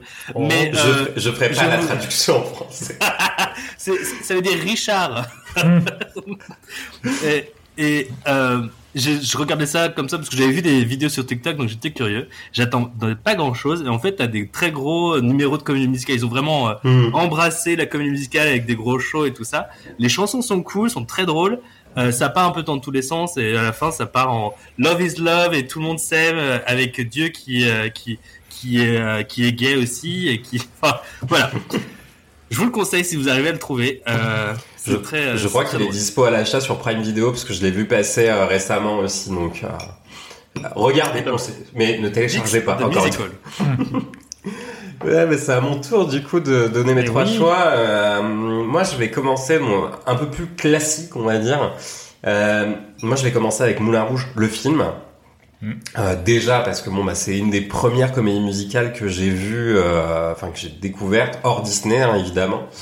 Et, et je sais pas, en fait il y a eu tout un truc qui s'est qui m'a passionné, cette espèce de d'euphorie collective. euh, Vraiment, euh, ce film n'a ni queue ni tête au début, et puis d'un seul coup, ça, enfin, je sais pas, c'est c'est c'est épileptique, c'est machin. Je trouve l'histoire d'amour entre Christian et Satine absolument fabuleuse. La Oui. musique est dingue, les persos sont hyper attachants. Euh, non, non, moi franchement, ça reste euh, un de mes films préférés que je regarde chaque année euh, pour euh, voilà parce que c'est c'est mon film doudou. Et euh, non, non, je, je l'aime d'amour ce film. euh, et voilà, c'est J'arrive pas à l'expliquer, mais je sais qu'il y a plein de gens qui peuvent passer à côté parce que c'est très particulier en termes, enfin, sur le montage et autres. Oui. Moi, je sais que. Il y a que Baz Luhrmann pour arriver à faire Mais un truc mais comme c'est- ça, qui est un peu borderline, qui chez un autre ne marcherait pas, mais avec lui c'est. Ouais, mais c'est, mais tu vois, il y a tout le côté, il y a tout le côté kitschoui parce que c'est, c'est- c'est- voilà, tu Mm. sens que c'est du carton pâte et ça se voit, mais on s'en fout parce qu'en fait, le film est tellement, euh, tu vois, ça part tellement dans tous les sens qu'au bout d'un Ouais. moment, t'en as plus rien à foutre et que t'es là, en mode, Et je trouve que c'est un très très beau hommage à toutes les formes de théâtre. Mmh. Euh, Ouais. Euh, que cirque, musical, mais aussi euh, drama. Mais en fait, il, euh, dans le making of, il dit clairement qu'il voulait rendre hommage déjà à la culture de bollywoodienne. Mm. C'est pour ça d'ailleurs que le spectacle de fin de, de film est, se passe en Inde. C'est parce qu'en fait, il a vu quelque chose, enfin, un truc à Bollywood et il s'est dit, waouh, mais c'est, il faut que j'en parle dans un de mes films. Ouais. Et c'est comme ça qu'est née l'idée de Moulin Rouge, quoi. Donc, et je trouve ça, et donc ça fait partie effectivement de la trilogie du Rideau Rouge qui rend hommage Oui. à, à tout cette, enfin, toutes les formes d'art. Donc il y a bah, le ballroom dancing qui est rend hommage à la danse justement, qui est le premier film de la trilogie. Roméo plus Juliette qui rend hommage au théâtre. magnifique, hein. Voilà, et Moulin. Une des meilleures adaptations de Roméo et Juliette. Ouais, et comme quoi, bah, mettre des dialogues de Shakespeare à notre époque, ça fonctionne de Ah ouais. ouf. Et du coup, la trilogie se conclut avec Moulin Rouge, qui est vraiment la consécration de ces deux précédents films, moi je trouve, et qui est euh, incomparable. Je pense qu'on a Mais rarement... dis-moi, euh, c'est encore une histoire d'amour qui finit bien. Ouais, je- Pour les gens qui l'ont pas... Non, tu me diras, de toute façon, c'est spoilé au bout de deux minutes de film.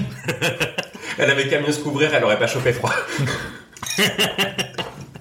voilà, donc ça...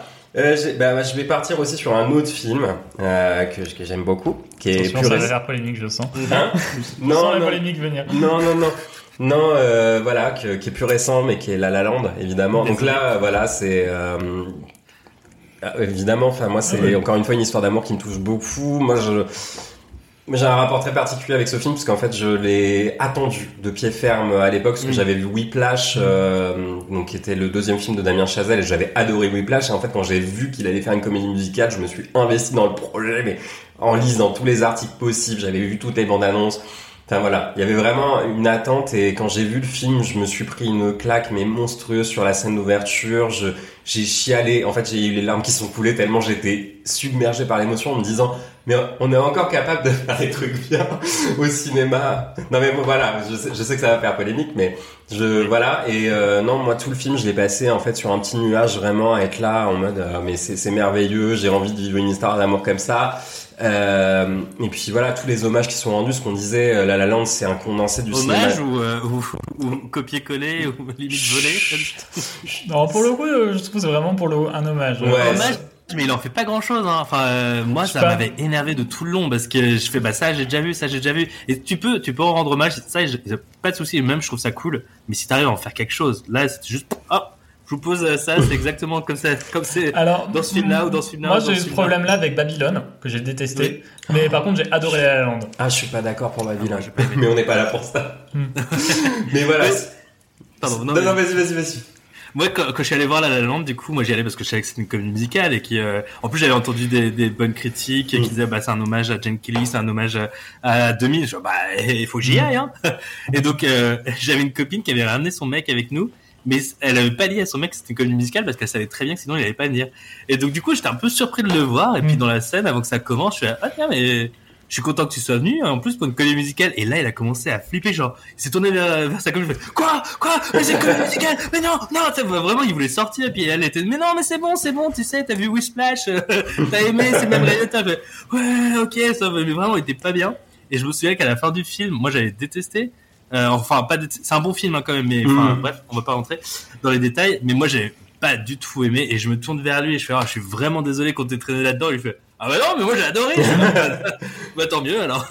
Non, mais je trouve que tu vois, c'est un film qui arrive à réconcilier les gens qui n'aiment pas forcément la comédie Oui. musicale avec la comédie musicale.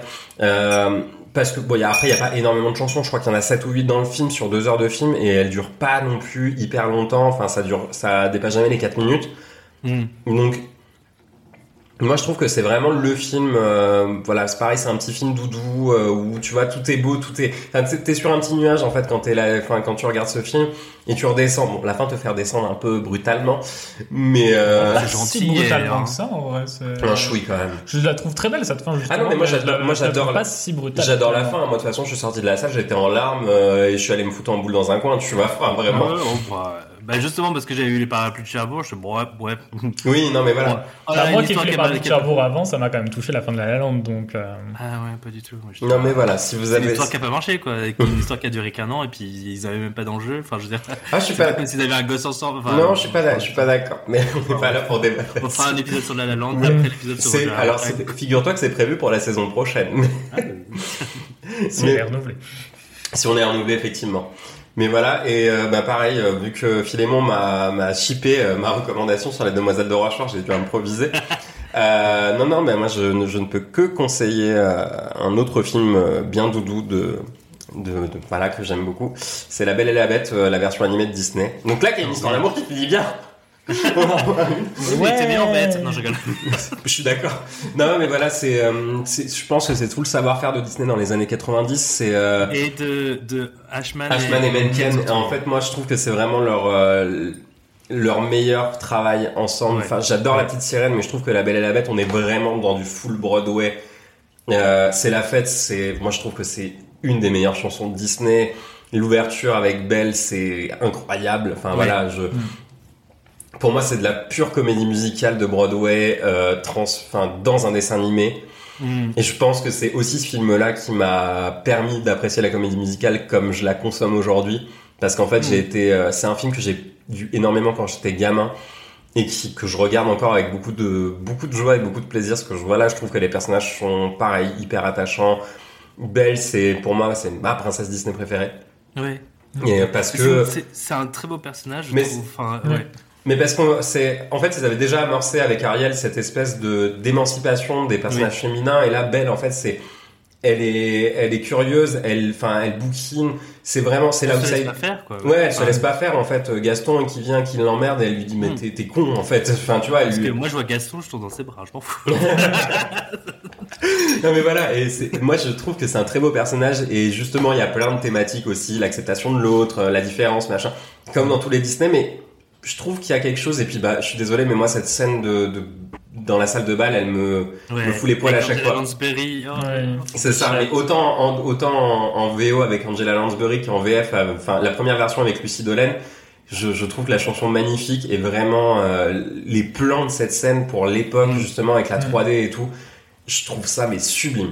Et, euh, et voilà, et c'est vraiment, euh, moi ça, ça reste mon Disney préféré, mais pas au-dessus de tous les autres quoi. Ouais. Mais je Je trouve peux que ça. pas. Ah, vas-y, Robin. Non, non, je te dire un peu le manquant entre les, bah, les Dis- la deuxième, enfin, Oui. la renaissance de Disney Mm. et les classiques, Mm. où on retrouve un peu euh, la magie des- qu'il y avait dans les premiers films, C'est ça. euh, le, la patte esthétique euh, qu'on peut avoir dans un, une Cendrillon, une Belle au bois dormant, Ouais, je suis d'accord. tout en ayant des scénarios plus développés comme il y a eu par la suite. euh, Mhm. Non, je suis entièrement- Et puis, moi, je peux pas écouter euh, la chanson euh, de La Belle et la Bête, justement, chantée par Lansbury, sans, sans, sans avoir une émotion. Je trouve Mm. cette euh, version incroyable qui était censée être une version chorale avec plusieurs, euh, plusieurs personnages qui chantaient pendant qu'ils qui dansaient, euh, que La Belle et la Bête dansaient. Sauf qu'en fait, An- Angela Lansbury, elle a tellement bien chanté qu'ils ont dit, bah non, en fait, ça sera un solo. Mhm. C'est bon, quoi. Et euh, elle l'a enregistré en une prise. Alors, euh, elle a fait plusieurs prises, mais la prise qui a été prise, c'est une seule prise. Euh, elle l'a elle l'a chanté trois fois et bah, en fait, c'est bon, on l'a, quoi. Mhm. Et c'est c'est devenu juste un solo parce que la force d'Angela Lansbury, je veux juste euh, rappeler ça, quoi. Et ce qui est marrant, c'est que, euh, Angela Lansbury. ce qui est marrant, c'est que la chanson de, iconique de ce couple, c'est une chanson qu'ils ne chantent même pas Oui, c'est- c'est ça, en plus. mais ils chantent jamais. Ils chantent jamais ensemble. Ils chantent jamais Si, si. ensemble. Ah si, oui. euh, Je ne savais pas. Enfin, sais- euh, Bah, Oui, ils mais- chantent pas vraiment ensemble, mais chacun chante dans ses pensées. Oui, c'est ça, parce qu'ils ils ouvrent pas la bouche dans la chanson. Enfin, donc euh, non, non, moi je, je, je trouve que c'est un très très bon Disney. Même dans la comédie musicale, d'ailleurs, ils ont pas de duo. Euh, Merde, je suis en train de d'y penser, ouais, mais J'ai pas bah, le souvenir. euh, bah, je ne savais pas. Du coup, là, tu peux difficilement le faire autrement, mais ouais, euh, mais du coup, enfin, ils chantent pas l'un à l'autre, donc. Euh, non, ouais, j'ai ouais, j'ai pas de souvenir. Si jamais euh, vous nous écoutez et que vous avez une chanson qui vous vient en tête à ce niveau-là, n'hésitez pas. comme ça, c'est vrai que vous écoutez jusqu'au bout. Mais voilà pour nos recommandations. Donc n'hésitez pas à prendre des notes hein, si jamais vous voulez, vous, voulez peut-être vous aventurer sur les, les quelques œuvres qu'on vous, qu'on vous conseille. Euh, moi, j'ai posé la question aussi à, à nos auditeurs et à nos auditrices de savoir quel couple euh, ils préféraient. Alors, j'ai- j'en ai pas beaucoup qui m'ont répondu, j'en ai que Oh. deux, mais bon, voilà, j'ai j'ai posé un peu tard, mais à culpa, hein, euh, de ma faute.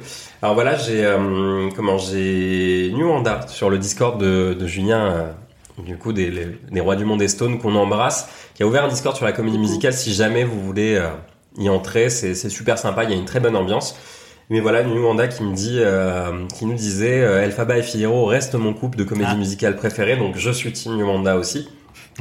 Et j'ai Volcan qui me disait, bah moi c'est un peu plus récent. euh, le couple que j'aime c'est euh, notamment Suzanne et Véronica dans le dans la musical Holidays. Euh, Oh Voilà, qui est Mais euh, oui, c'est vrai. voilà parce qu'elle nous dit, bah c'est tellement rare de voir euh, justement euh, deux femmes s'aimer dans une comédie musicale et le seul exemple qu'elle avait en tête c'est The Prom Mm. et parce qu'elle adore les histoires d'ex qui se remettent ensemble et c'est à la fois ni elle trouve que c'est à la fois ni malsain ni nuche et il y a une vraie tension sexuelle mais pas spécialement de sexualisation. Et elle dit, j'ai aussi, euh, Ro- enfin, Roméo et Juliette, et Crystal et Johnny Rockford dans Starmania. Ah, Donc ouais. voilà, merci Volcan pour euh, pour euh, tous ces couples, mais euh, voilà. Point Starmania, c'est bon, les. On embrasse Chloé, Nathalie et tous les autres fans de Starmania dans l'équipe. Mais voilà, bah, et, bah, merci les garçons pour ces choix et- Merci à toi. bah ouais, non, mais ça me fait plaisir de vous avoir comme d'habitude, mais que. On est qu'amour ce soir. Ouais, c'est vrai, mais on- je trouve qu'on a été soft ce soir, bon, sauf sur. euh, Forcément, c'était des choix qu'on aimait, donc. Ah oui, c'est vrai, c'est vrai, mais c'est cool aussi. J'aime bien ce format justement où chacun parle un peu de, des œuvres qu'il aime et franchement, c'est ça, c'est cool. Je pense qu'on renouvellera peut-être l'expérience, je ne sais pas, à l'occasion. Mais avant de vous laisser partir, euh, voilà, je je ne vais pas encore vous lâcher. Et non. Ouais, non, j'ai préparé euh, encore une fois un petit quiz, euh, voilà, sur euh, quiz, sur pas oui, mal de couples. Et sur l'amour en général, maintenant, est-ce que vous allez pouvoir tous les trouver? C'est parti.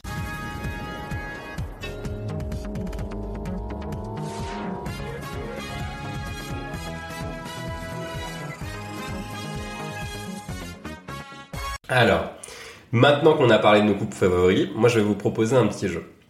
J'ai essayé de résumer certaines histoires d'amour de la comédie musicale, mais de façon un peu naze, parce que vous me connaissez, j'aime pas faire les choses euh, lisses et carrées. hein. Voilà, mais je vais les résumer du point de vue des personnages féminins de ces couples-là. Ah, Voilà. Parce que sinon, ça serait trop facile si je les résumais. Ah bah, tu peux mettre Carousel dedans, c'est bon.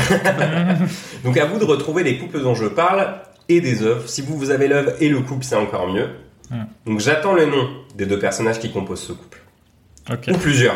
hein, parce que Il y a, il y a bon. des troubles on sait jamais. Bah, eh, J'adore. Est-ce qu'on est prêt? Oui. Alors moi j'ai une petite euh, règle aussi.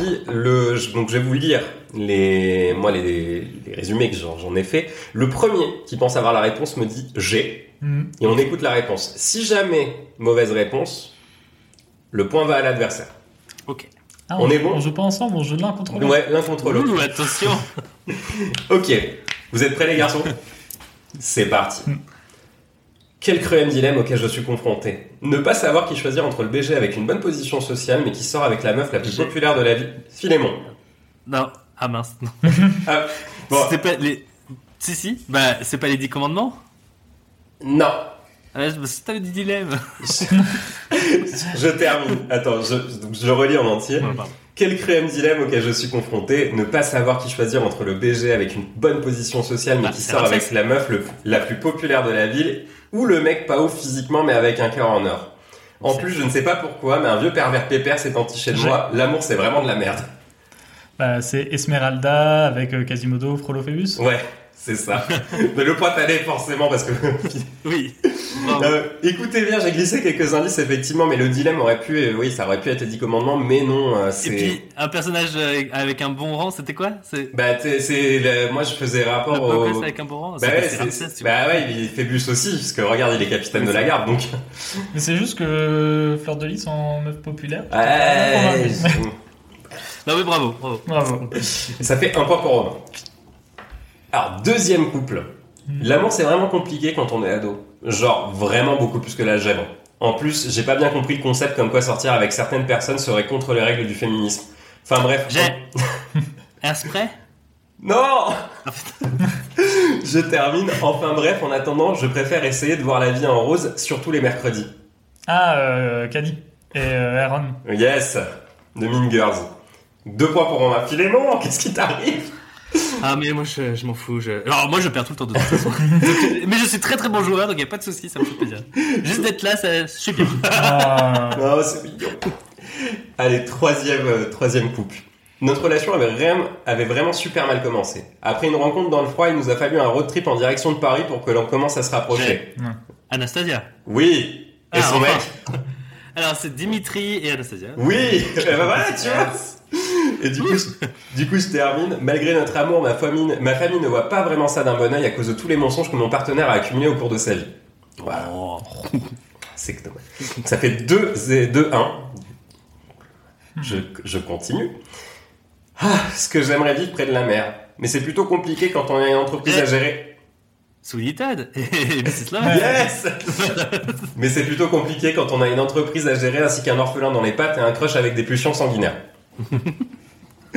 Cinquième couple. Donc ça fait 2-2, égalité. Si seulement je pouvais vivre une belle histoire comme cette salope de Cendrillon. Mais bon, il faut bien bosser pour survivre. Quoique, je pourrais vite m'habituer à manger des fraises au chocolat et aux pareurs de diamants. Ah, attends, vas-y. Tu veux que je, je la refasse? Ouais. si, je- si seulement je pouvais vivre une belle histoire d'amour comme cette salope de Cendrillon, mais bon, il faut bien bosser pour survivre. Quoique, je pourrais vite m'habituer à manger des fraises au chocolat et aux pareurs de diamants que mon mec m'offre. Non Si si si si si si si. mais si, si. ça, ça me dit vachement quelque chose, mais. euh, Ouais, ouais, ouais. Euh... Non. Non, vous l'avez pas chocolat. Attends, attends, attends, attends. Une parure de... La parure de diamant, ça, ça doit être un... Et les fraises, les fraises au chocolat. Ouais, mais alors, euh, si je peux vous donner un indice, c'était un film avant d'être une comédie musicale. Ouais. Hmm. Années 90. C'est- Enfin, ah non. Parce que là, quand tu Ah, parles de Cendrillon, tout euh, ce qui me Pretty vient, c'est Woman Hilary Duff Oui. Cendrillon. Ah, euh, mince, quand- je sais plus comment elle s'appelle. euh, je sais plus comment ils s'appellent les, les personnages dans Pretty Woman par contre, mais. euh, Ah. mais oui. Allez, vas-y, je te donne le demi-point. C'était Viviane et Edouard dans Pretty Ah, voilà. Woman. Comme j'ai vu le film qu'une seule fois et que la comédie musicale euh, ne m'intéresse pas. du Ouais, Pas- je en fait, pareil. Oui, je sais, mais j'ai quand même voulu le caser. Je me suis dit, c'est mais c'est- ça, reste une histoire d'amour. Voilà, c'est le jeu, c'est c'est le ça. jeu. C'est ça. Bravo. Donc ça fait deux et demi pour Romain et tout pour Philémon. Alors, on continue. Dans la vie, j'ai deux passions, les paillettes et les éléphants. Mais il y a aussi ce garçon qui me fait de l'œil. J'ai Vas-y. Moulin, Moulin Rouge? Oui Donc Ah ouais. Satine Euh, et Christian. Oui Mais le problème, c'est qu'il est pauvre et que sa bande de potes aussi alcoolisés que des étudiants Erasmus me plaît moyen. Entre mon patron et le gars de la haute société qui me mettent la pression, je m'en sors plus. Mais justement, euh, le, euh, avant Pretty Woman, j'ai failli dire euh, Moulin Rouge bah, à cause de la parure de diamant, mais je disais mais il y a pas de fraises. Et sur- T'aurais parlé du, euh, de Christian, me C'est pour ça, tu vois, les étudiants Erasmus. Ouais. ok, donc ça fait 3 pour Philémon, 2,5 pour Romain. Alors, on- il nous en reste 4. Ouf. Après avoir quitté la fac parce que j'avais 96 000 bonnes raisons de le faire, mon père me met la pression pour que j'y retourne. Mais ce dont j'ai vraiment envie, c'est de prendre un taxi pour retrouver mon cher étant. Euh, c'est pas euh, In the Height, euh, Oui. mince. euh, Ah oui, bah oui. C'est pas Vanessa, c'est l'autre. euh, Nina, c'est Oui. euh, Benny. Ouais, c'est ça. Bravo, bravo, bravo. 3,5, donc c'est Nina et Benny. C'est alors, mais ce dont j'ai vraiment envie, c'est de prendre un taxi pour retrouver mon cher étendre à la bodega du quartier. donc ça fait 3 et 3,5. Franchement, c'est c'est tendu. Hein. Mm. Alors, pour moi, le fait que mon partenaire mange ses crottes de nez ne me fait ni chaud ni froid. Et en parlant de C'est froid, moi ça, ça, non c'est dégueulasse. Et en parlant de froid, ce serait génial si les températures pouvaient remonter un peu parce que bientôt mon compagnon de route et moi, on verra bientôt des bonhommes de neige se balader en toute tranquillité dans Ah le bah paysage. C'est- c'est C'est Philémon, je crois que C'est. C'est c'est Frozen, bah du coup c'est euh, c'est euh, Anna et euh, Hans, non, euh, oh merde. Non, Bah, alors Non, si, comme Sven, voilà. non, ça c'est la reine. Ah merde, oui, mais bah non, c'est. euh, Christophe. Oui. Oui. Non, voilà. Oh putain, C'était franchement. que je regarde le film tout le temps. Enfin, je- voilà, j'ai oh, j'ai bloqué là. Mais ça fait 4 points pour toi, Philémon, 3,5 pour Romain. Attention, avant-dernière question. Contrairement à mon entourage, je n'ai pas particulièrement la main verte, mais la mienne serait plutôt en écharpe. Ah, mais non. Merde. Oh, bah, c'est euh, Little Shop of Horror. Oui, Ouf. Donc, du coup, c'est. euh, Ah merde. Somewhere that's green. Euh, Audrey. ouais. Et. Euh, merde. Ah bah. Suddenly. Ah, c'est bon, bah oui. Oh là là. Yes. Je suis ralenti là. Ça te fait 5 points, Philémon, mais du coup, je, donc, je termine la description. Donc, mon- la mienne serait plutôt en écharpe. Encore heureux que je ne paye pas mes consultations chez le dentiste, car avec mon métier de fleuriste, je ne sais pas comment je pourrais m'en sortir. Selon mes proches, j'ai tendance à voir la vie en vert plutôt qu'en rose. Et donc, du coup, ça fait 3,5 pour Romain, 5 pour Philémon. Et enfin, dernière question. J'étais tranquillement en train de penser à me pendre dans ma villa quand j'ai reçu cette lettre de ce politicien qui m'a proposé d'être sa Oui, muse. Vas-y. C'était la Spotlight et 0 janvier. Oui Mais oui, mais oui, mais C'est un oh, bravo, bravo, bravo. Cette question nous a été fournie par Chloé qu'on embrasse. Ah. Donc du coup, je, je- je la lis entièrement parce qu'elle m'a fait beaucoup rire.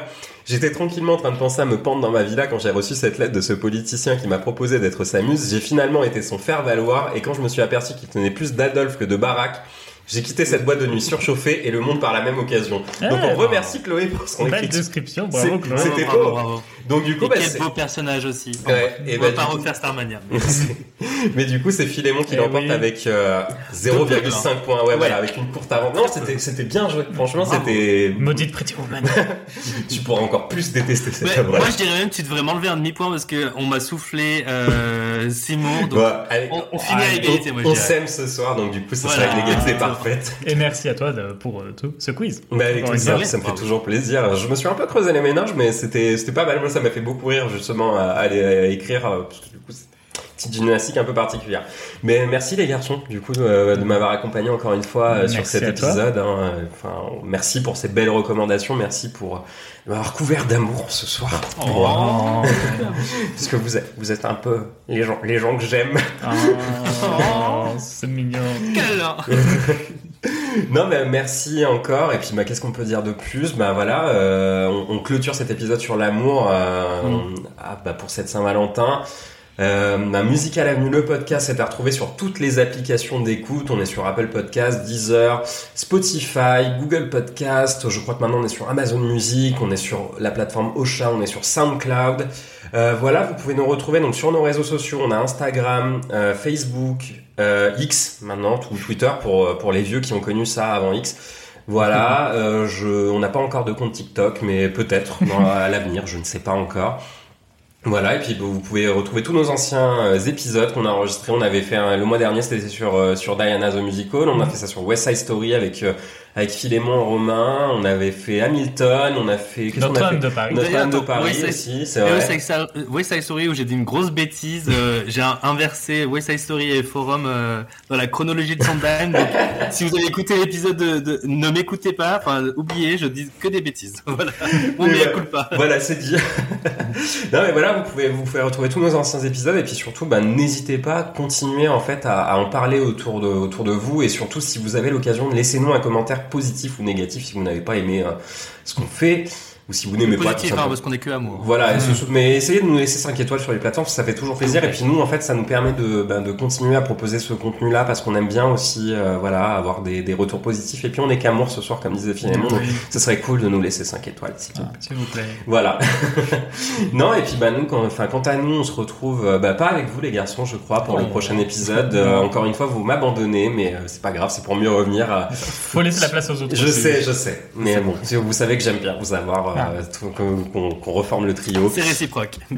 Merci. Mais voilà, et du coup, euh, bah, le mois prochain, vous, vous me quittez parce que euh, moi, je vais m'aventurer avec d'autres chroniqueurs dans les sous-sols de l'Opéra Garnier pour parler de, du, du- du- de la grande œuvre d'Andrew Lloyd Webber, euh, qui est le fantôme de l'opéra. Dont on n'a pas parlé du tout aujourd'hui d'ailleurs. Non, c'est vrai. euh, si, Oh, c'est dommage. Non, si, j'en ai parlé en intro pour, euh, pour dire qu'on jugeait beaucoup les Peut-être gens. parce euh, que c'est l'histoire d'amour la plus problématique de la comédie. Exactement, mais on aura, Oh, c'est clair. mais on aura l'occasion d'en reparler le mois prochain. Ne mettons pas la charrue avant les bœufs. Et non. Voilà. Sur ce, on vous laisse passer une très bonne journée ou soirée, dépendant de la période de la journée à laquelle vous nous écoutez. Et surtout, on, on vous aime. En Et fait. Eh oui, on vous aime, on vous souhaite une bonne Saint-Valentin. Voilà, une très bonne J'ai Saint-Valentin. l'impression qu'on veut pas se quitter, dis donc. Non, c'est vrai. Mais il va falloir donc voilà, une très bonne Saint-Valentin à tout le monde et on se retrouve le mois prochain. Des gros bisous. Ciao. Ciao. Wash off your mascara. Here, take my Kleenex. Wipe that lipstick away. Show me your face. Clean as the morning. I know things were bad, but now they're okay. Suddenly, Seymour standing beside you. You don't need no Don't have to pretend. Suddenly, Seymour is here to provide you sweet understanding. Seymour's your friend. Nobody ever treated